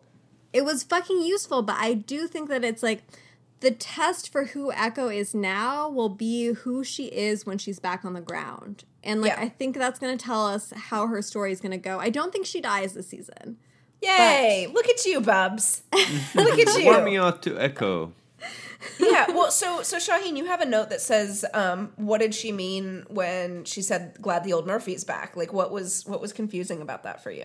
So what is where has Murph uh where has Murphy been? What is I don't understand what they mean when they say that. Like is I he think he not been making jokes for a I think while? So. and he He- hasn't been around. dropped the group and i think they said that he uh, while well monty was saying well everybody was helping pitching in you know doing whatever needed to be done murphy was just like nope Right. I got that.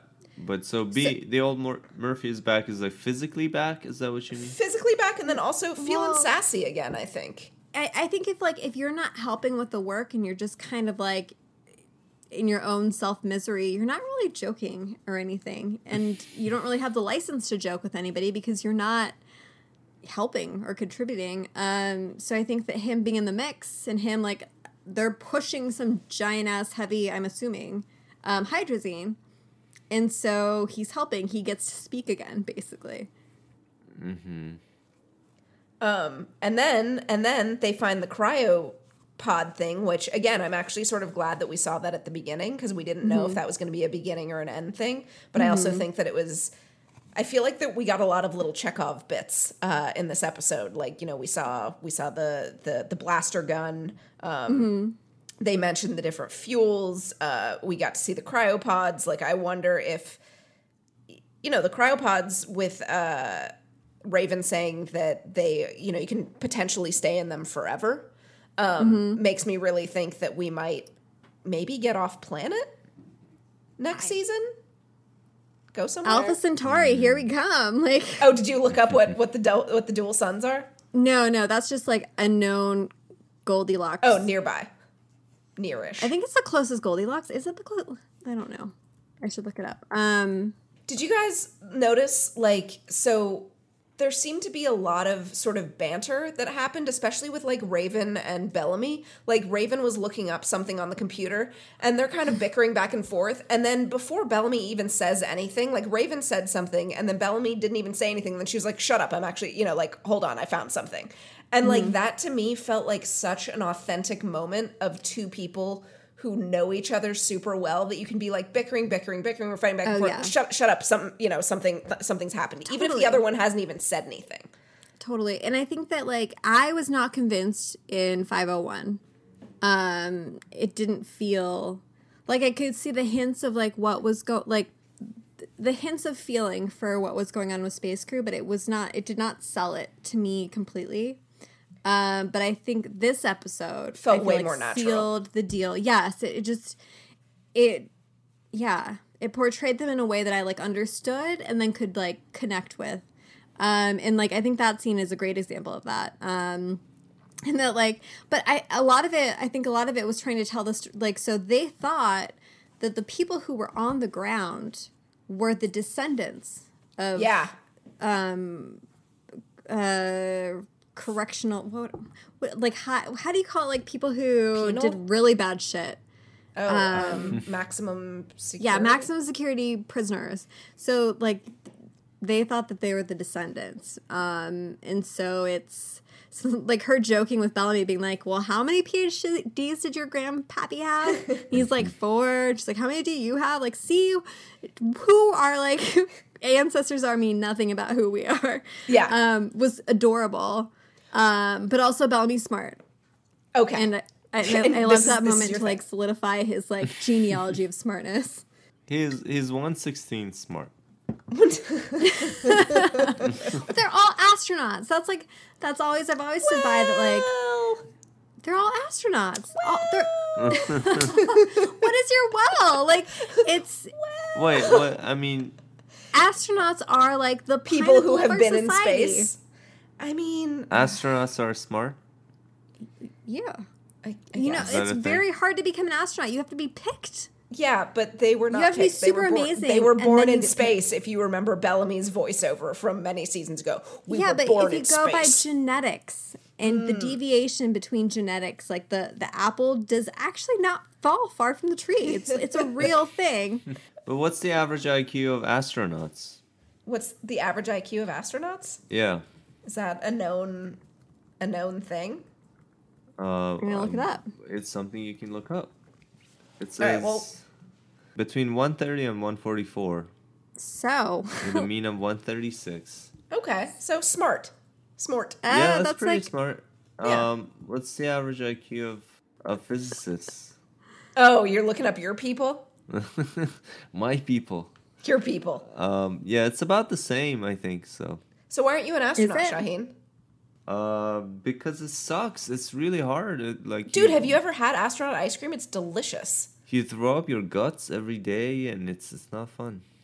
All right, coming back into this shit show, uh, let's talk about because I want to talk about it. Um, the shit that we kind of learned about the prisoners via space crew. With um, the door was busted in, there was a takeover. The captain, um, op, uh, what was it? Um, Order eleven, but most importantly, chapter importantly, eleven. most importantly, I want to talk about weaponizing the fucking cargo. What does that mean? That means aliens, dude. That means proto molecule. That means I don't know. And then the also Shannon molecule. the Shannon molecule. Also related. So giant. You have a note about this, Shahin. The giant, really strong dude who woke up from cryo sleep. Are Yeah. we expected to believe that he is just a giant, angry, strong dude, or is he a giant, angry, strong dude, super soldier who can Keep it withstand like stabbings? No, he no, no, was I- definitely. Sorry, Continue. go ahead. No, no, no. You go first. I'll, I'll do my part next. Oh, I was just gonna say that um, it was definitely emphasized that he was fucking hella strong. Like he, he got okay. So, Echo, just Echo alone, she cut him on the neck. She cut his neck, and then she stabbed him right through the his stomach or, or some like In the yeah. torso. Yeah, in the torso, and then he was like choked, and he there was a, a a lot happened to him. Was he like hit on the head a bunch of times? So is he a super soldier? Is that and like He just didn't die. and like He the captain's to note die. to to like that Diyoza cannot take over the ship and weaponize the cargo. Like what the fuck? Like that was definitely something that we needed to Well, pay is the attention cargo to. just the sleepers? No. I don't. because ostensibly they went off with the car with the sleepers, so it has to be something else. And like part of me wonders if the Order 11 because I took some screenshots of of the few prisoners that we saw on the screen like that Bellamy was when he was scrolling through going like murder murder like a nice little moment of levity. Um but all of them had their sentences listed as unknown which I want to know if maybe the prisoners found out that they were basically infinite indentured servants and that's why they revolted or you know like why wouldn't the Eligius Corporation know about the length of their sentence I think it means that so the whole point of them going off was to like mine, right? Mm-hmm. Um, and so, well, when you mine, you're obviously picking up cargo. And so I think that in picking up cargo, at some point, it's a trade for who for space on the ship. So I think it to me, I think it was about trading human space for cargo space. interesting do you have any thoughts Shahin or is this just my own bullshit Sorry, so can you explain for me and uh, and listeners who don't know what Order Eleven is? we don't know it What was did- when did this come up? so this happened when Bellamy and the, when they were watching the captain's log Mm-hmm. and it was the last you know like the last log that they have and it was during the, the the takeover of the bridge. And he was like the prisoners found out about order 11 Yeah, it was the uprising playback. yeah and that's it. Like they didn't mention what it was. And so Yeah. my my thought is that order 11 is them finding out that maybe they are trapped indefinitely on this ship um, but whatever the cargo is that's that's what i'm con- what i'm confused about because you yeah. know So Order Eleven is probably something like to eliminate them, to get rid of them, or something like that. Monty mentioned something about them feeling like they were disposable.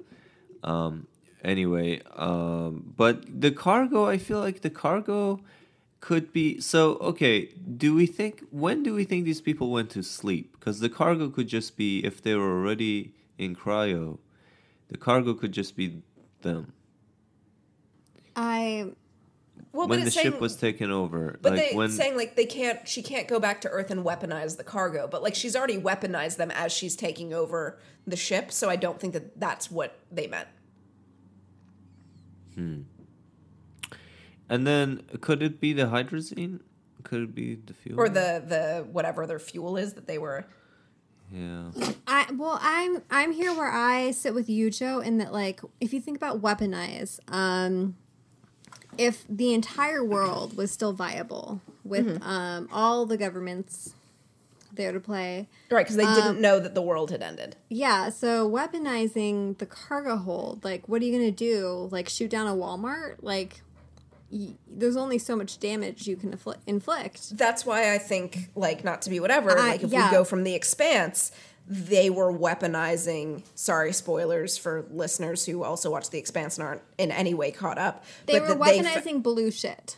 yeah, they were weaponizing a proto molecule and basically like it, you know, turning them trying to figure out a way to merge this sort of like space molecule that can do theoretically anything with human like DNA and turning it into a weapon. Stem cell. Exactly. And so, uh, you know, I think that that kind of level of quote unquote alienness in sci fi, and not to be whatever, that is totally the whole fucking thing of the original Alien movie, was it turns out that this group of space travelers was sent to that planet on purpose in order to try and pick up one of the aliens in order to try and weaponize it. So, I'm just saying, I'm still on my alien bullshit.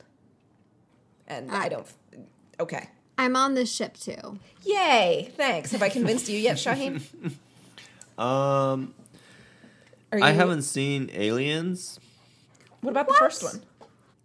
but I I still feel like this cargo thing you're maybe getting too excited about. God damn it, Shahin! I swear to God. Um, let's see. Uh, we have a note about. Well, let's actually talk about the because we really don't get to talk about Harper very much, um, and that's why she's on my death watch.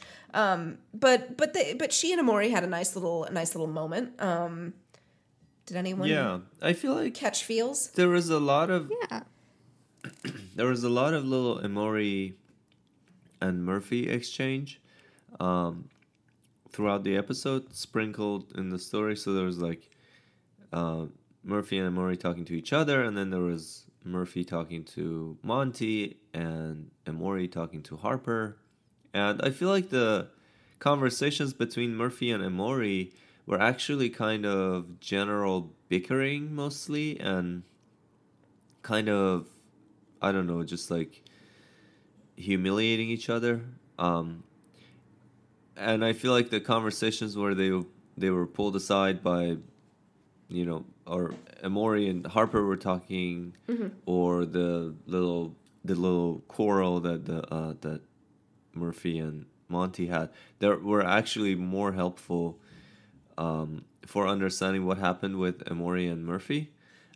And so, but it's interesting because we get different versions of it. Because Harper says, well, Emori says to Harper that uh, she kicked John out because he didn't do anything to help them.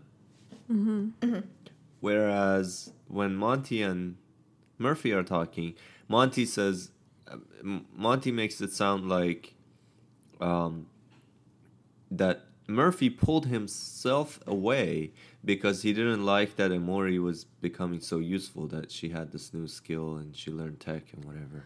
And that, well, I think that- it's she didn't belong to him anymore in the sense that like it was them against the world for their Mm-hmm. whole relationship. Well, but but it's interesting that we get this different. Like Emori says, I kicked him out, and then in the other conversation, it sounds like Murphy just took off or broke up. So, but that's inter- That's fine because like this always happens. Like with a breakup, the- like with a breakup, yeah, it's always like Oh, for sure. It's somewhere in the middle. perspectives on what happened. I'm just pleasantly surprised that the show has these layers of where, where you hear different conversations. It's not just all the same script. You Mm-hmm. hear the different versions of what happened. But something about Emori learned tech, and that made things different because now Emori is not that helpless. Fricked Reina, whatever you know, the um, the Mm-hmm. Well, and I mu- think it's- mutated person who's she o- went to college and Murphy is still in high school. Yeah, like she knows tech. Like it's, you know, oh, Mm-hmm. we'll still stay together. Like, you know, I'm only a couple of hours away. And then, you know, it turns out that college is super really fucking cool. And and Emori should have been fucking Bellamy. or Raven. Like, I mean, I know that, you know, an All interview three came of out them, that was really. talking about, you know, Raven, you know, in theory didn't have space sex because she like felt guilty about like them coming up to space and not getting them home. And I'm just like, you know what, bitch still has needs though. Like, damn. Yeah. Although I appreciate that um explanation because before that I was just like, what is going on? Like it was a How does that crime. make sense? Like it doesn't. Like everyone should have broken up to like be with Raven. Right? Like, damn, I'm just saying. Um, so we so we had that little conversation, but but I, I do feel like it and Selena noted this in, in her in her review, which was actually just really fantastic. Like I read it and I was So like, good. Are you in my brain, Selena? Like Jesus. um, but that Harper really hasn't done much this season. And like most of her conversations have spectacularly failed the Bechdel test. Um, and so I I've put her pretty high on my death watch. What do you guys think? Um, I mean, I, I hope she doesn't go. I, I feel like I would love like one season for Harper to find her niche. Um, but yeah, I think that she is a candidate for the chopping block because we need something that's going to like hurt us. Although we're we had Jaha, which hurt. Jaha hurt. Jaha really did hurt. And let me just say, because I'm not sure that it was said before, Jaha has single handedly saved more people than any other character on the entire show. And I just like, I get, I'm so confused when I see people on Twitter who are like, oh, finally, Jaha's the worst. Like, I'm just like, uh, is he super like, well, no, no, definitely not but he saved more people than anyone else. Like, how you have to at least acknowledge that. And you can still think he's the worst, but he's the worst that saved everybody. There yeah, would- no. I mean, There would be no human race without Jaha right now. they they hate Jaha because he's smug and difficult and did the whole City of Light thing. Like that's Uh, He he was um he went looking for the city of light. That was his own and like is that really a crime to go looking for it? Once he took the chip, like he is inculpable. Like he is just as innocent as anyone else who took the chip. so. Yes, pour one out for Jaha. Possibly Harper's gonna die. Um, Can we talk a little bit about the sort of um, little democracy powwow that we got um, when they were trying to decide whether or not to kill yet another fucking 300 people? And you actually have a note in here, Shahin, about why is it always 300? Yeah, That's a good point. I mean, it's always been since Like, is it season just a one. joke so now? Dropship, Dropship Fire, Ton DC, Mount Washington, Mount Washington, Weather. Mount Weather, Mount Weather. then They the, Go the- back, go back to your theater. stoner cave, Shahin. Oh man, the the massacre thing, Pike massacre, and then the, the cryo sleepers. Now, to be fair, it's not always exactly that exactly three hundred people. But it's pretty so that's close. good. It's it's it's a number. It's a it's a non-round number. Like this time it was two hundred eighty-three or something, but it's pretty close to three hundred always. And Mount Weather was closer to four hundred. Was it was like three hundred eighty or something or something. And like what that. was So Ton DC? TonDC was like two hundred seventy-five, I think, Mm-hmm. something like that. So, but but but it's you know pretty consistently within Yeah, within that, that, range. neighborhood, I feel like it's a good number to be like, oh shit, that's a lot of people. but not Um, so many that you're like that's an incomprehensible number of people. and also that like it's beyond your budget to show that many people. so yeah, Well, like like, a hundred people is like, eh, all right, we'll kill the hundred people, but like three hundred is like, oh shit, that's well, lot. I I wonder if at this point when they were writing how many cryo sleepers that they actually need, if they were like.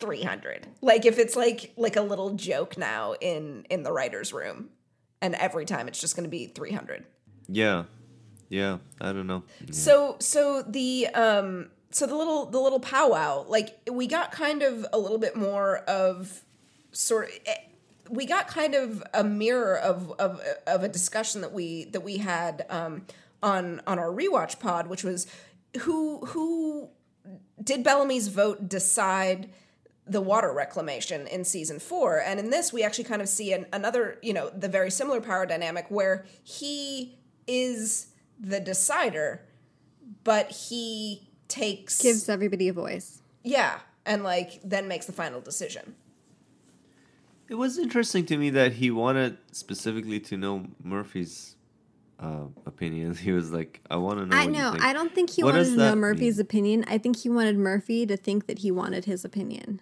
because it's part of what Hmm. he thinks would integrate Murphy.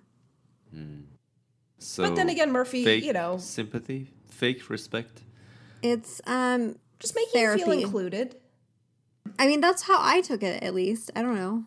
Yeah, I mean, but also, you know, you're going to ask the survivor like what what the best move is, and Murphy is their survivor. But I, I, did think like, Bellamy knows what the survivor move is. Um I think it was it was him like trying to like help Murphy. Yeah, Yeah, like feel needed. exactly. But I did really like Echo once again being the sort of strategist. yes, but again, like I think that we should like there's a lot of merit to um her stance and we've seen it before and how effective it is. Um but I think that like we should be prepared that the show is also putting a flag in the ruthlessness and what that means moving forward on the ground. Oh, interesting. So you think that the show focusing on Echo being like kill them is is going to come back? Of course, because it's not just that. It's um, when they were docking, her being like, "If there was anyone there, they would have shot us already." She she is very convinced that this is. Um, she, I honestly like. There's much more. She is much more on Clarke's level right now. I was going to say. else. Yeah, like do you think that this is going to be an alliance that happens with Echo and Clarke on the ground? I, I think that like I I I would say yes. I think that how Octavia is going to play into it is the wild card, um, because obviously we know that there's going to be strife between Octavia and Echo, um, and I don't know where Clarke is going to fall with Octavia. like is it going to be Bellamy and like automatically siding with Octavia and I don't think so because, I mean, it's really hard for me as a Bellarker because I'm trying to be, I'm trying to think of everything objectively, but like uh, when you ship and you have all the feels, like I will never, like I will never say that like you go into it objectively. um, and it's it kind of Don't of worry, we'll get to your off. Bellarke in a minute. We'll, we'll Well, get no, to your but Bellarke it's just in a few. it's just like when I try to think about it, like so Bellamy, I do not know what stance he's going to take. All I know is that it's supposed to be a super like rocky road for Bellarkers most of the way through to the end. Which makes me think that he might side with with Octavia out of sort of duty. Yes, but like I don't know how like right now I don't know how that conflicts with Clarke and Madi because right now it seems to me that they would have inline goals. I Um, mean, it could be that Octavia and them, you know, that that like you said earlier, they make a deal with the Eligius crew that they get the the you know Eden uh, with you know if they help at least dig out um bunker crew. Because here's the thing, not to be whatever, the bunker is still viable once they can get out. Yeah, well, that's my so okay. The the crop um what's it called when you um issue? rotation. The- crop yeah. rotation where they just need to replace the soil that has like more minerals than what they have down there right now. Yes, it Mm-hmm. should some still be soil from Eden. somewhat like yeah, 1200 people should still be able to sustain themselves with um refreshed soil. That could just be like a a deal that they have between Eden and themselves. Yeah, I don't know. I, I this is like again going back to We have it's- no it's idea not the fuck. predictable. it's really not, and it, it can go either way. Um, which I I appreciate so much, and I'm I'm so sad that we actually didn't get to meet Jason Rothenberg at Unity Days because I wish I could have hugged him for like making this thing. Not to be cheesy because that was super cheesy. It was a little cheesy. Super cheesy. Um, do you guys think? Did you know that Raven was lying when she said, "There's an escape pod"? You idiot. Um, I no, I didn't know that she was lying, but at the same time, like, duh. What about you, Shahin? So on rewatch, I I got the clue, um, because the clue was she made the actual argument 1st Mm-hmm. and Bellamy was still like, "No, I'm not gonna let that happen," and then she made up the thing about escape pod. But Yeah, she on- basically said like, when they come up, I'll go down with them, versus being like, oh, there's an escape pod, so I'm gonna stay here. And when it's be, ready, take I'll the hop on escape it." pod. right. Yeah. But on first watch, I know I I thought she was telling the truth. narrator's voice. She wasn't. But it's actually She interesting. wasn't. That's like the what's it called? Jane the Virgin. Yeah. Sorry, go ahead, Shahin. It's. I feel like they put Raven and Murphy in these reserve positions, like on the bench, uh, in the past couple of seasons. Um, maybe that's because they don't they don't want to get rid of the characters, but they don't know what exactly to do with I them think either. they're marinating them together. Mm-hmm. Yeah, so we'll see. But they always end up alone in this, you know, faraway place. Um, Well, supposedly, um, Zeke has a love interest, and we think it's Raven. So Raven Yeah. will have. I mean, it could be next episode. It could just be like, "Psych, Raven's back on Earth," and JK. you know they're halfway to they're halfway already to Mars with with Zeke. They're you know on honeymoon is on Mars. I- this oh, happens go, on go, go on it's with like- your fanfic, Shahin. Yeah, I mean it's like let's hop on the pod and go go to Earth real quick, and that's I- how it rolls. I love the moment of of Murphy like sort of last bit teasing of Emori like because again like they they hate each other but at the same time like they know that they still loved each other. So him making a joke of like you're piloting so me staying here is the survivor's move um was just like you could see like Emori was kind of like touched but also like you dick. Um, Yeah. Kind of a moment, but Murphy's face realizing that he did not make the survivor's move and Raven being so tickled by that was just a beautiful, beautiful. But I, again, like the the hype for this episode was you're not going to expect how much funny it is, and fuck, it was really fucking funny. Yeah. It's just me. Maybe, maybe No, I'm no, no. I. I thought it was funny. Um, I, think, thought it was like, hilarious, you guys. Crickets. There's a lot of interact. I'm s- Bonsai's whining. I'm so sorry. Shut up! I gave you everything. Did you give him your love? I did. I did. Um, See, uh, l- Bubs is like that, n- like neglective dad who comes and is like, I'm not I got Bellamy, you okay? all the toys. I got you all the food. And it's like, but I just wanted, I wanted to play some games with my dad. Dad I doesn't have already time for your bullshit. we played this game where I'm trying to teach Bonsai like the name of his toys. So it's called Elf or Alligator. and so I go, Okay. I'm I go, which one is Elf? And and then he like looks at me like I'm crazy. And like no, dog's like, which one is Elf? English." and then and he like he eventually like puts his pawn one, but like I know it's not that he knows which one it is. He just, just wants you to like, shut touched- up? Yeah, basically. Bonsai, shut up. Speaking of absentee fathers, uh, let's let's come back to come back down and and get into the reunion, um, and then we'll we'll wrap things up, and you can do some Bellarke shit. Um, or are you preemptively crying? Yeah. um, So, so Clarke is um, in you know telling telling Diyoza, you know, wh- wh- when do you want to know about the time that the world end? Which one? Which was great. Oh my line. god, that was so great. She's like, Yeah. which time? and you're like. Which one?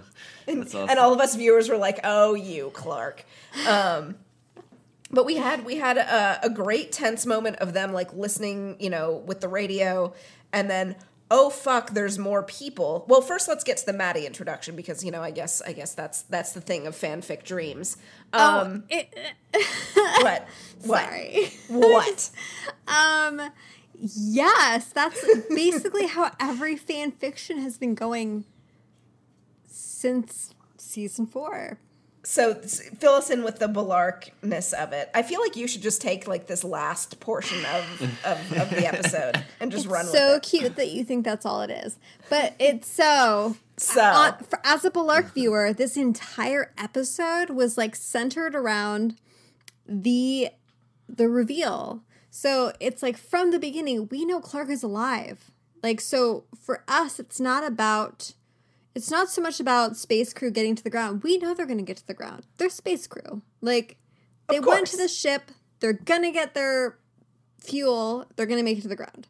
So it's about like when is Bellamy gonna find out Clarke is alive? So from the perspective of a Bellarker, I was on the like edge of my seat for like the entire episode, basically. Because it's like, is is it going to get Is it gonna be in broadcast this over the radio? Is it going to be is, is he going to so like that moment where um where they find out that their people are being um chased by the Eligius crew. And we know it's Clarke, but he thinks it's Octavia. we Octavia. know it's Clarke, but he his um his thoughts are Octavia and my my Blake Tavia um heart also sang a little bit when they're like she's pretty and he's like it's Octavia definitely They're like, Uh, she's feisty and pretty. and it's like, yeah, that narrows it down, or I don't know. It and Bellamy's like, weird, I have a scared boner I have a scared boner um and so anyway so like as a Bellarker though you're like you're like you know the reunion or not the reunion you know that like the reveal is happening at some point but you don't know how so because we didn't lot get a sus- reunion. It well, we yeah, yeah. It's it's more about like the reveal, and so there's a lot of suspense and like how is it going to happen? Is it going to happen over the radio? Is someone going to say something where it's like this blonde bitch with like the red streak, and Bellamy's going to be like, you know, I know a Um, girl who dyes her hair with berries. when she's depressed. I know, I know who she. You know, there's like so many different things, and so um, from that perspective, I was just like for a long time trying to figure out when the other shoe would drop. So the fact that it played out the way that it did, and like you cannot not talk about how so space crew lands and and Emori. I have to. This is not relevant, but. The little smile when she made it by Oh, it was herself. is- great. oh my! I, I cried. But a also, bit. like, can we- I was so happy for her. Can we talk about like the consistency in Echo's um, characterization so far? In that she was like, "Listen, we don't we celebrate when Murphy and Raven are back." Like she has decided that space crew are her fucking people, and Yeah. like you don't. Yes, we're glad to be on the ground, but like we, the celebration happens when all of our people are on the ground, and I thought that that was Yes. a, really crucial moment for her It's, to be it's like, a it's a leadership wet blanket, which is a very noble role to play. Oh, for sure. Because nobody want you know everyone wants to high five and fist pump, but you know she's like, hey, like let's not forget. Yeah. Hashtag never forget. Um, and so the hilarious part is, is um, Madi coming to their rescue, and she looks at them. She's like, "Bellamy, nobody else." Hello. Right? Like, like, like, did Clarke just not tell her, or is, No. like I, I thought about that for a long time, and maybe like, the I- drawings of them were really shitty? Like she like well- drew a really pretty one of Bellamy and a really pretty one of Lexa and like a really pretty one of some other people of Octavia, and then like Monty and Harper and Emori are just like awkward stick they're figures. just they're Picasso's. They're like Um, it was a character study. Well, no, I think that so we've seen in teaser BTS photos. There's um, a big drawing of Bellamy next to um, Abby. Mm-hmm. In and like I don't know if we're ever actually going to see it or if it was just Or if like it was a- just set dressing. exactly. Um, but so I do think that like in terms of the story, um, and for Clarke, like Bellamy's always played a huge role. Um, and, and again, you don't have to see it as romantic, but like No, like when I- push comes to shove, Bellamy is there. you can't deny that Bellarke is a crucial fucking pairing of this show. Yes, exactly. And so um it's just like as a Bellarker, yes, it means so much more, especially like when you think about that moment where um so yes, Madi leads them to Clarke. They're in the rover. Not only does Clarke Clarke says Madi no when she sees the roller rover pull, pull up, and then in the car, not a second later, Bellamy's like Madi no. Um, so they're already in sync and they don't even know it. Like, um, Are you crying so- right now? no, I'm not crying. That's rain outside. um, I and thought so, it was bonsai. oh He no, that's that's actually decided to- legit. It, to it something. raining. Ooh, Raining tears for Bellarke. Oh my god, this is your Bellarke kiss in the rain. Oh, Bellarke Rain kiss anal. Yes. um, um. Anyways, so it's just it's such a dramatic moment. It's such like I Like it was I- over the top, but totally earned. Oh, totally. Like, so Clarke thinks Madi's coming, then someone in the passenger seat gets out. Obviously, like, the car didn't, like, turn into a European car in the last five minutes. Like, somebody else is there. And so and so she doesn't know. She can't see it because you know the the, headlights. headlights are yeah. And she's And been then- shock collared repeatedly. Which Exactly. can we talk about the sexy shock collars? Just, Oh, just so make a sexy. note. Just make we'll a bring note. it back. right. We'll bring it back in fan fiction because you know they're Because you know that that is all that is happening right Oh, now in fan fiction. Yes, exactly. Yeah. Go on. So so then um he speaks. And and I felt like it was so well done that like the first thing he says, like obviously it's Bellamy, but like for Clarke who has not seen him for six years, I can see like the hesitation to believe it's Bellamy until he says the second line where she's like, It is What- what- Bellamy. sorry, what were what were his lines? It was just um I'm I think it was like I'm unarmed and then something it was it was like what he said was not important. It was that like the first line he said made Clarke think like oh wait is is it and then the second line was, was like for sure yes it's Bellamy. And like um And it was at a moment where she has always been someone who can get out of any situation. Yes. And she was at a moment where she could not have. And of course, she that couldn't Clark the moment. herself out of it. That was the moment that Bellamy showed up. Yes, it's so dramatic. Like she was at her wits end. She thought that her her baby girl was trying to save her and was going to die along with her. Mm-hmm. But then like it's like the person who was a year late uh, but otherwise has always been Shown there up. and made it. Yeah, like Mount Weather, like all all these like different moments for her. Um he shows up out of the blue and like And even tells Madi, like, get the fuck out of here. get the, I'm gonna protect you. I can deal with this. I'm gonna save your mom. No biggie. and he brings out the best dad in the universe mug. I'm sorry, Captain Daddy. Like, why would Daddy? Yes. So, so Shahin, you're probably not quite so hip to this because it was on it was on Twitter. But basically, that night after showing the mug that said, you know, Space Dad or whatever, um, Jason Rothenberg tweeted that the, that was actually the second mug. That they had originally had Mm-hmm. a mug that said Spa- uh, Captain Daddy, Captain Daddy. Captain Daddy on it. But they're Uh, but too they- worried about the memes and that Yeah, that the memes that would happen, meme- which which literally just meant that that's all that happened was memes still happened because of course with the name like Captain Daddy. I mean, you like- can't look like Bellamy and not be a daddy. I mean, Captain Daddy. So anyway, so Captain Daddy, I refuse to, you know, call him anything else now. Um, brings out the mug. I actually thought it was like a button or a radio in the first watching, and then I rewatched and was like, oh, I'm blind. It was the mug. It was perfect. Yeah. Um but like that so the thing is like that moment where so Clarke realizes it's him and you see the like the shock and like just it's like shock and of course. And then when he gives his plan because he didn't just like storm in there like all heart the way Bellamy normally would, like the way he did in season 3 where he's like I'm gonna dress like a grounder and go across like the Saskatchewan army, which don't no one do that. That's like swimming in a great white tank. Um, but he did it, and um, he almost Roan almost stabbed him through the throat. Yay! and so this is a moment where he came in like um, guns blazing, but it wasn't just like an emotional, unplanned um, entrance. He already had his collateral. He already like you know he had a plan, and this is this is speaking to the Bellamy that Clarke forced to happen by quote unquote dying. Use your fucking head. Yeah. Um, one thing, and you know, like getting to the most Bellarke moment of it all, you know, the, the line, she is. Um, I'm fine. I'm fine. You're fine. yes, absolutely, totally earned with that. He, she is that important to him, but also given the Bellamy that we know, I, I feel like he would have said the same thing about Raven.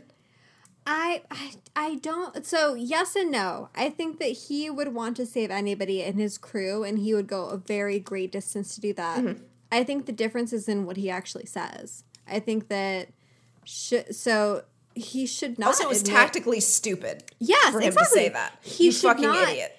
he did not say that for them. He said that for her because Mm. she she sacrificed herself for them, you know. Mm-hmm. And so, had it been anyone else, he would have kept his head and been like, "We do what we do for our people." You know, like everyone's the same. Yeah, This is but now, but he gave up his like leverage in a way. Well, yeah, and and I think it had everything to do with like the surprise and being who she was and like you can still think of it platonically but like i i don't think like i as much as i think that bellamy will move heaven and earth for the people he cares about i still think that clarke is special um I, yeah. yeah Do you do you have any Bellarke thoughts, Shahin? Um, I had a thought about the reunion scene with um, with Maddie, or Uh-huh. just before that, and that could be a segue into our well, actually, yeah, because we- yeah, perfect. yeah, because uh, we actually did both of our both of my well, actually, so, So we have we have one more. yeah, so maybe this can be my well, actually. Okay. So okay, s- the whole Prime Fire thing, like Prime Fire One and Prime Fire Two, doesn't add up. And you know, this could have. I mean, I I could have said this. Shahin before, well but, like, actually is prime fire. yeah. So here's the thing: is like okay, so the first Prime Fire, when ALIE launched the bombs, that one they thought that it was they thought that it was gonna take them possibly 200 years before the Earth is habitable again. And when they sent the hundred down, it had been almost a hundred years, and that was kind of a desperate move to you know see if um, if it is survivable or not. Uh, and so they weren't sure if after a hundred years it was still survivable.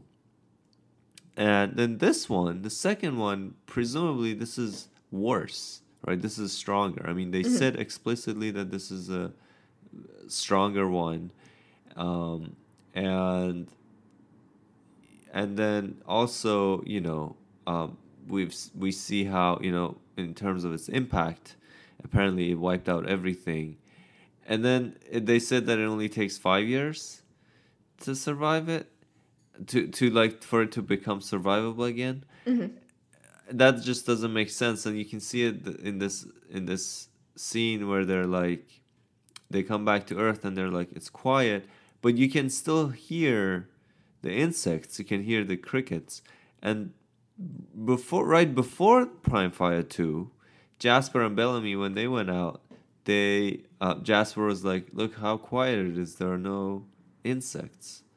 Um, there are no crickets. And it was really quiet uh, like that that familiar night sound with all the crickets and whatever wasn't there. So within five years that all came back. Um, so that that just doesn't make sense it should, it should be sense, super though. quiet i mean given that it's most of the it's evolutionary biology. You have um, very directed natural selection. Um, uh, it's like with industrialization in Europe when moths turn from white to black um, Uh-huh. based on just survival. Um, you have insects that could withstand it. Um, and- Cockroaches. yeah, and so maybe maybe only a few survived, and so you didn't really hear anything. But once once you get past like the the big killing, um, they don't really have a lot of natural predators, and so even if only five percent of the population survived, They also um, reproduce really quickly. very quickly. So same with same with mice. Like if mice if any mice made it, um very fast reproducers. So So Clarke and Madi should be eating a lot of mice. yeah. Little mice kebabs. Anyway, the whole thing Yeah. with the like how strong, how powerful the two prime fire were doesn't add up. Is what I'm trying to say.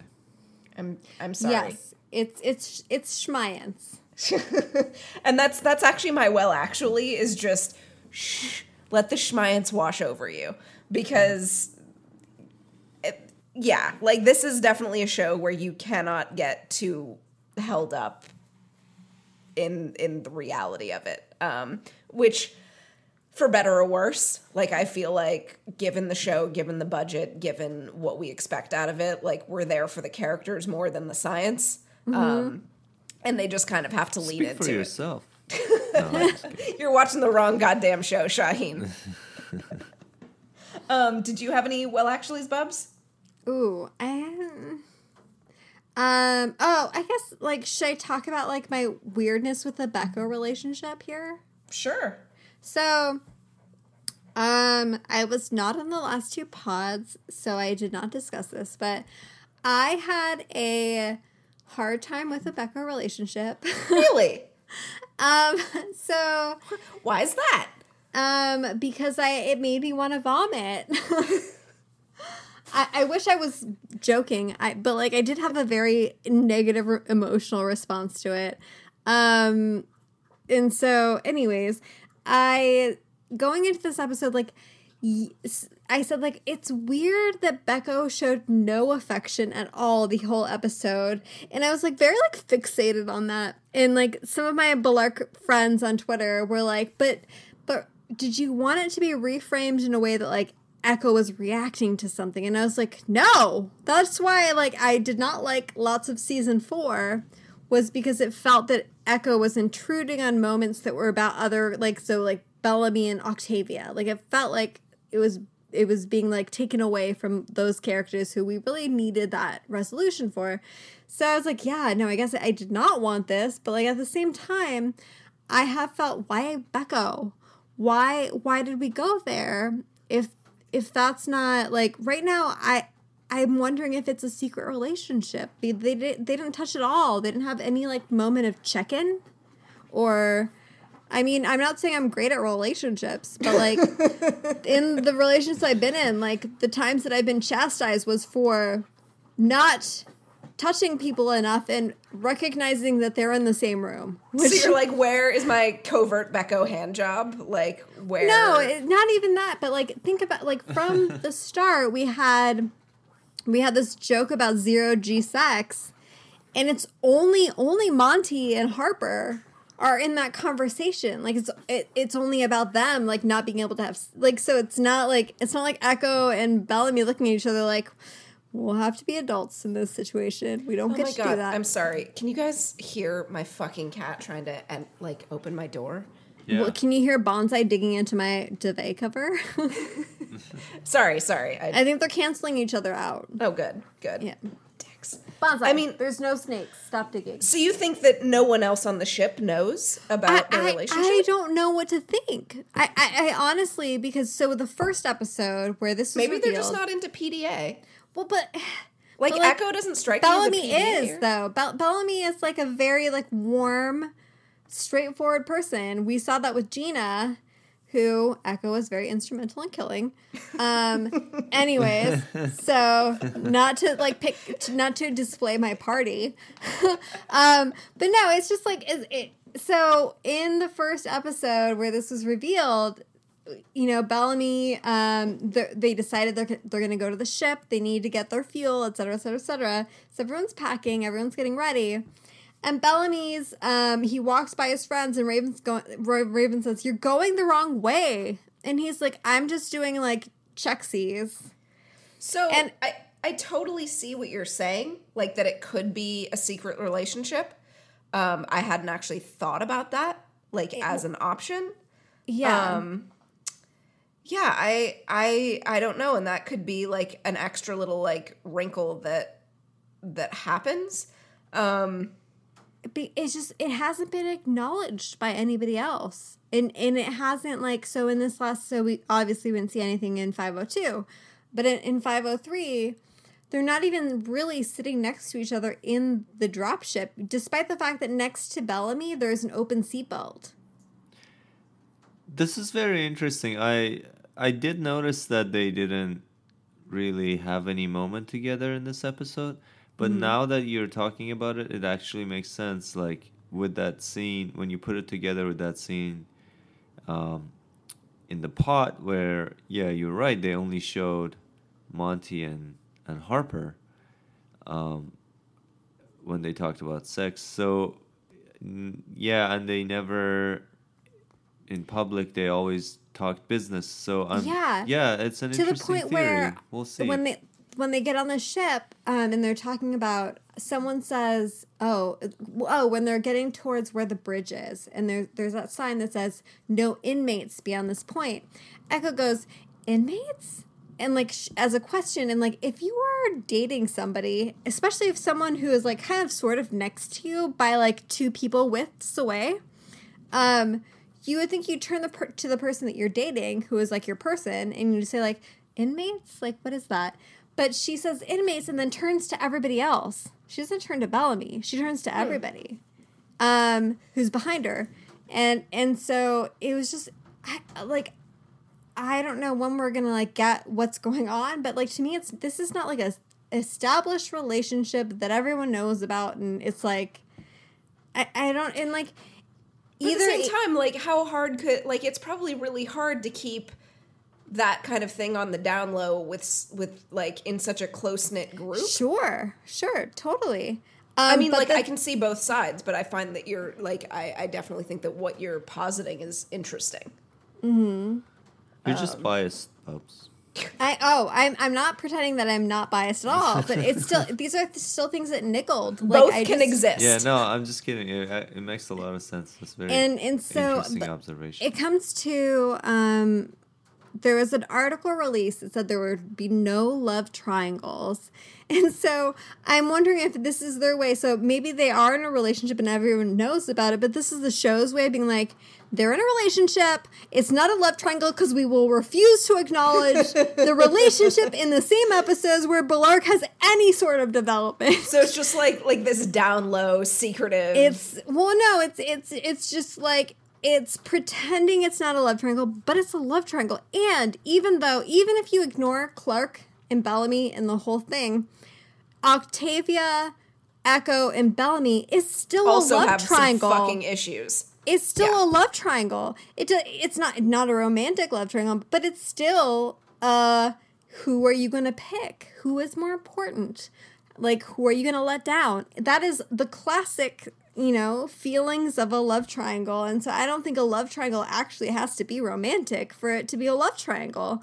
Um and so I think the show kind of shot itself in the foot by saying, "Oh, we're above this." I think that like what you have to say is that humans have a lot of complex emotions and you can be an adult who is very like healthily integrated into the world and still have like jealousy and insecurity and have This to work is- through that as an individual because you know that's life. That's like having these feelings is life. And This so is a lot coming from Robot Bubs. Ah, thank This you. is this is a lot. Well, I'm only a robot because emotions d- disagreed with me, and I decided I, I chose they gave me indigestion. they gave me indigestion. Nobody wants that. um, and so I do. I I don't know what like where what if this is going to be like a, a friends with, but like because it was like you said it was three years, but it, three years was the forgiveness. So Yeah. I we don't know actually. so maybe they're just casually fucking. Well, no, so like I I thought about this a lot, and so um Oh, really? at a right, so at a um at some kind of con, Tasya told people that she was Raven's roommate, Mm-hmm. And everyone's like, how are you gonna fuck and like have a roommate? Well, but like here's the thing though, Emori is Raven's roommate. So either so if it like it could be that everyone knows about it. Um Echo was Raven's roommate and then Emori broke up with John and or slash Murphy and I needed a place to stay and then Echo was like, "Oh, I'll stay with Bellamy." And and like then everyone knows about it.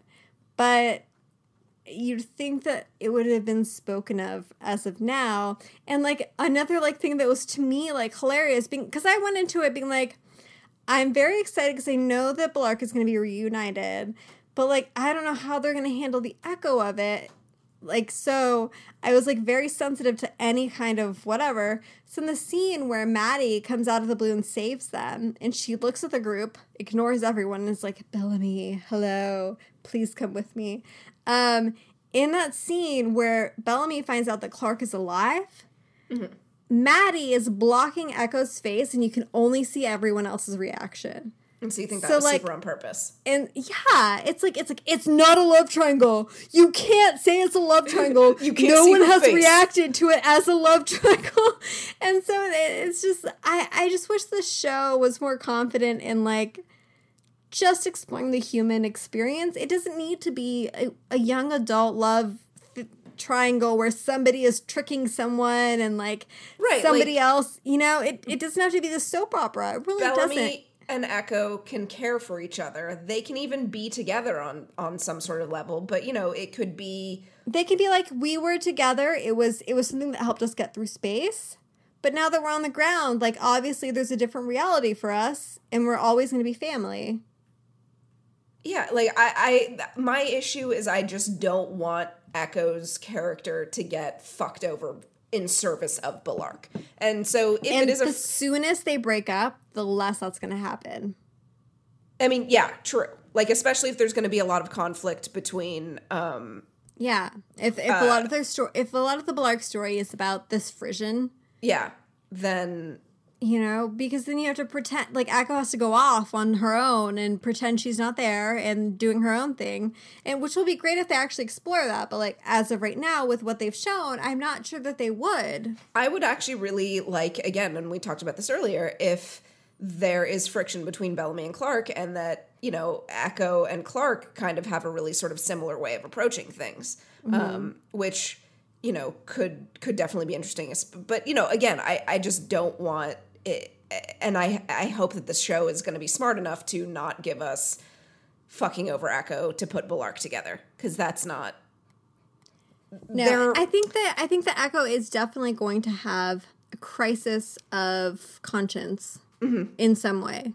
But it would no, and I completely agree with you. It would be really great if that con like that crisis happens outside of feeling betrayed by Bellamy. Exactly. Um, and I just I think that I mean, here's here's where I get like upset about like the not acknowledging of the love triangle. It's not that like I want Echo to like feel bad or whatever. It's that I want it to be separate enough for her to have that crisis and it be and it to be about her, and mm-hmm. not be that like Bellamy chose someone else over her, and that's Yeah, like what spurred this on Echo's you know, you stronger want it, than that. You want it to be about how Echo realized Clarke was alive and it was just like, you know what, like this is a little bit more complicated than I'm prepared for, especially You since know, we're back on the I'm ground. out. Yeah, we're back on the ground. super like cash. we have, I, I have people underground that I need to like. You have your sister, but I have like my whole race that's underground, and I like I want to. I betrayed them by like betraying the conclave, and now like I realize that that's not who I want. Even though like I'm not against that she did that, but maybe Plus, she feels. But we also don't know, like like I said on the last podcast, you know, uh, you know, Niylah fucked Clarke, possibly fucking Octavia. I'm still holding out hope that she had a thing with Echo too, and um, you know, I'll, I'll I'll I'll keep that I'll keep that votive candle. no, lit. I would prefer that she didn't have a thing with Niylah, but she will. ooh, As like they'll a little both slow get burn. back. Yeah, it's it's gonna be like a oh whatever you guys whatever. Just just see what you're missing. But I do want I do want that to be acknowledged by Niylah with Bellamy, just at some point, just a look that's like, mm-hmm, all of like, that, all of it, all of You it. You know I've what? Like Clarke and your sister, they're tasty. if Oh, you know what I mean. Christ, Bubs. I'm sorry, I have no like. How drunk are you now? i i, I well, I don't have any more of this bottle of wine left. Anyways, Sorry, I realized that we sort it's only eleven So that's percent, which bottle. normally wine is thirteen percent. So Eleven percent is still a lot. Um, Shahin, do you have any other little thoughts or well actuallys? I, I, I feel like you've been, you know, observing. I'm good. Yeah, I'm done. I, how I do you like like? Where's your like level of bellarke from this episode? Um, I felt I'm like always curious from like bystanders. from bystander perspective. Yeah. Yeah. So, what is the question? Well, God what- damn it, Steph. what's your like take on it? Is it is it romantic? Is it just drama? Oh, um, I mean, I don't get, all, I don't pick up on all the little, um, teasing stuff. I feel like we got the Bellarke only at the end. Um, I, I- in terms of whether it's romantic or not, I'm open to both. Um, I, I yeah. Very enlightening. Cool, Shahin. I I'm open to both of it. I I feel like yeah, I I mean it would be kind of interesting if all of the stuff we're saying and theorizing about is just wrong and it's just it's just gonna stay with Echo the whole season. Um, so you you would you would be tickled by the Becho is endgame. Um, well, it. I've, Let's no, pick I'm the just surprise that over the story development. Yeah, I mean, I don't know if that sounds strange because I've been listening to you guys the whole time, or that is just not the way the story seems to be going. So I think there is probably romantic Bellarke, and I'm looking forward to it. I'm okay with it. I I think it's a very angst-filled road. We're not going to get it anytime soon. I mean, Um, of course, it's angst filled. Are you fucking kidding me? This is. I mean, goddamn I hope so. I'm here for the. I'm five years in. Fucking give me angst. Like. Anyways, okay. sorry. Um, shit, I had something. Um, I, I kind of feel bad about. I mean, we got a little bit into like some moral decisions and stuff like that. With you know, Mm-hmm. there are no good guys, but I'm hoping I'm hoping that there is more meat for you uh, on the next episode, Shahin. Oh yeah, why is that? I don't know, because something specific about next episode? No, I, I just feel like this episode was very sort of straightforward um, for the most part in the same in a very similar way that the first episode was very straightforward. The second episode we had It you was know, not a lot dilemma. More, yeah, there were there were there weren't a lot of dilemmas to, Uh, to be had. honestly, I don't think we're going to have a dilemma until 505. Um, Okay. I think that's the point where Octavia is going to be the fucking everything up. Yes, and yes, exactly. Um, I think that she's felt that she has to be a certain kind of person to have everyone survive, and so that person is not really going to be compatible on the ground, and it's going to fuck shit up. Yeah. I mean, I rambled about this stuff for a while, but it just it recently doesn't seem to go anywhere. Because like you guys just uh, don't have any. I guess it's like you're waiting to see how it plays out. Well, what do you mean? Like, so do you want us to comment on something? No, it's just like I I'm in the same position. Like I don't know what the show is trying to say with the Clarke thing, and maybe they're not trying to say anything. So, um, I'm just reading too much into it. So it all depends on what happens next.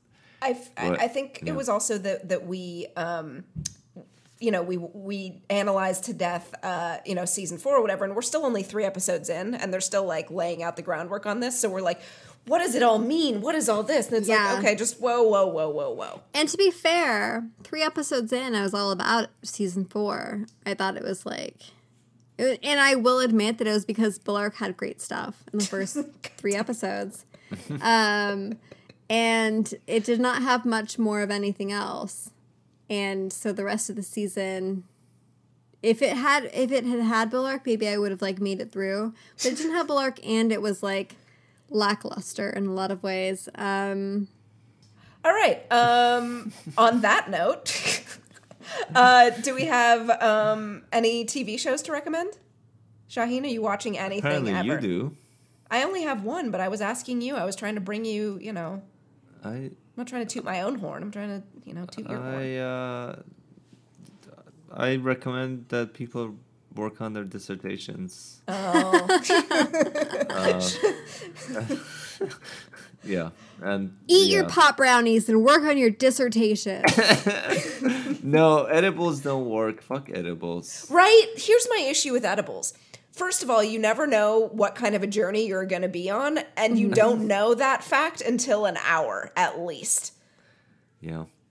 No, here's the thing. They don't work on me at all. Period. They just don't Really? work- they just go right through. I don't know what happens. Like I don't. they get don't work for of the- me. Yeah, but pot doesn't work for you. It doesn't. But I had five pot cookies and Yeah. nothing happened. Um, I would like to recommend that people watch iZombie. Um, it has not been renewed yet by the CW, but it is hilarious. It's going to get renewed for at least a so. last season. I think that's really what they're so. deciding. Is this going to be the last season or should we give it? I think that's why they're taking longer.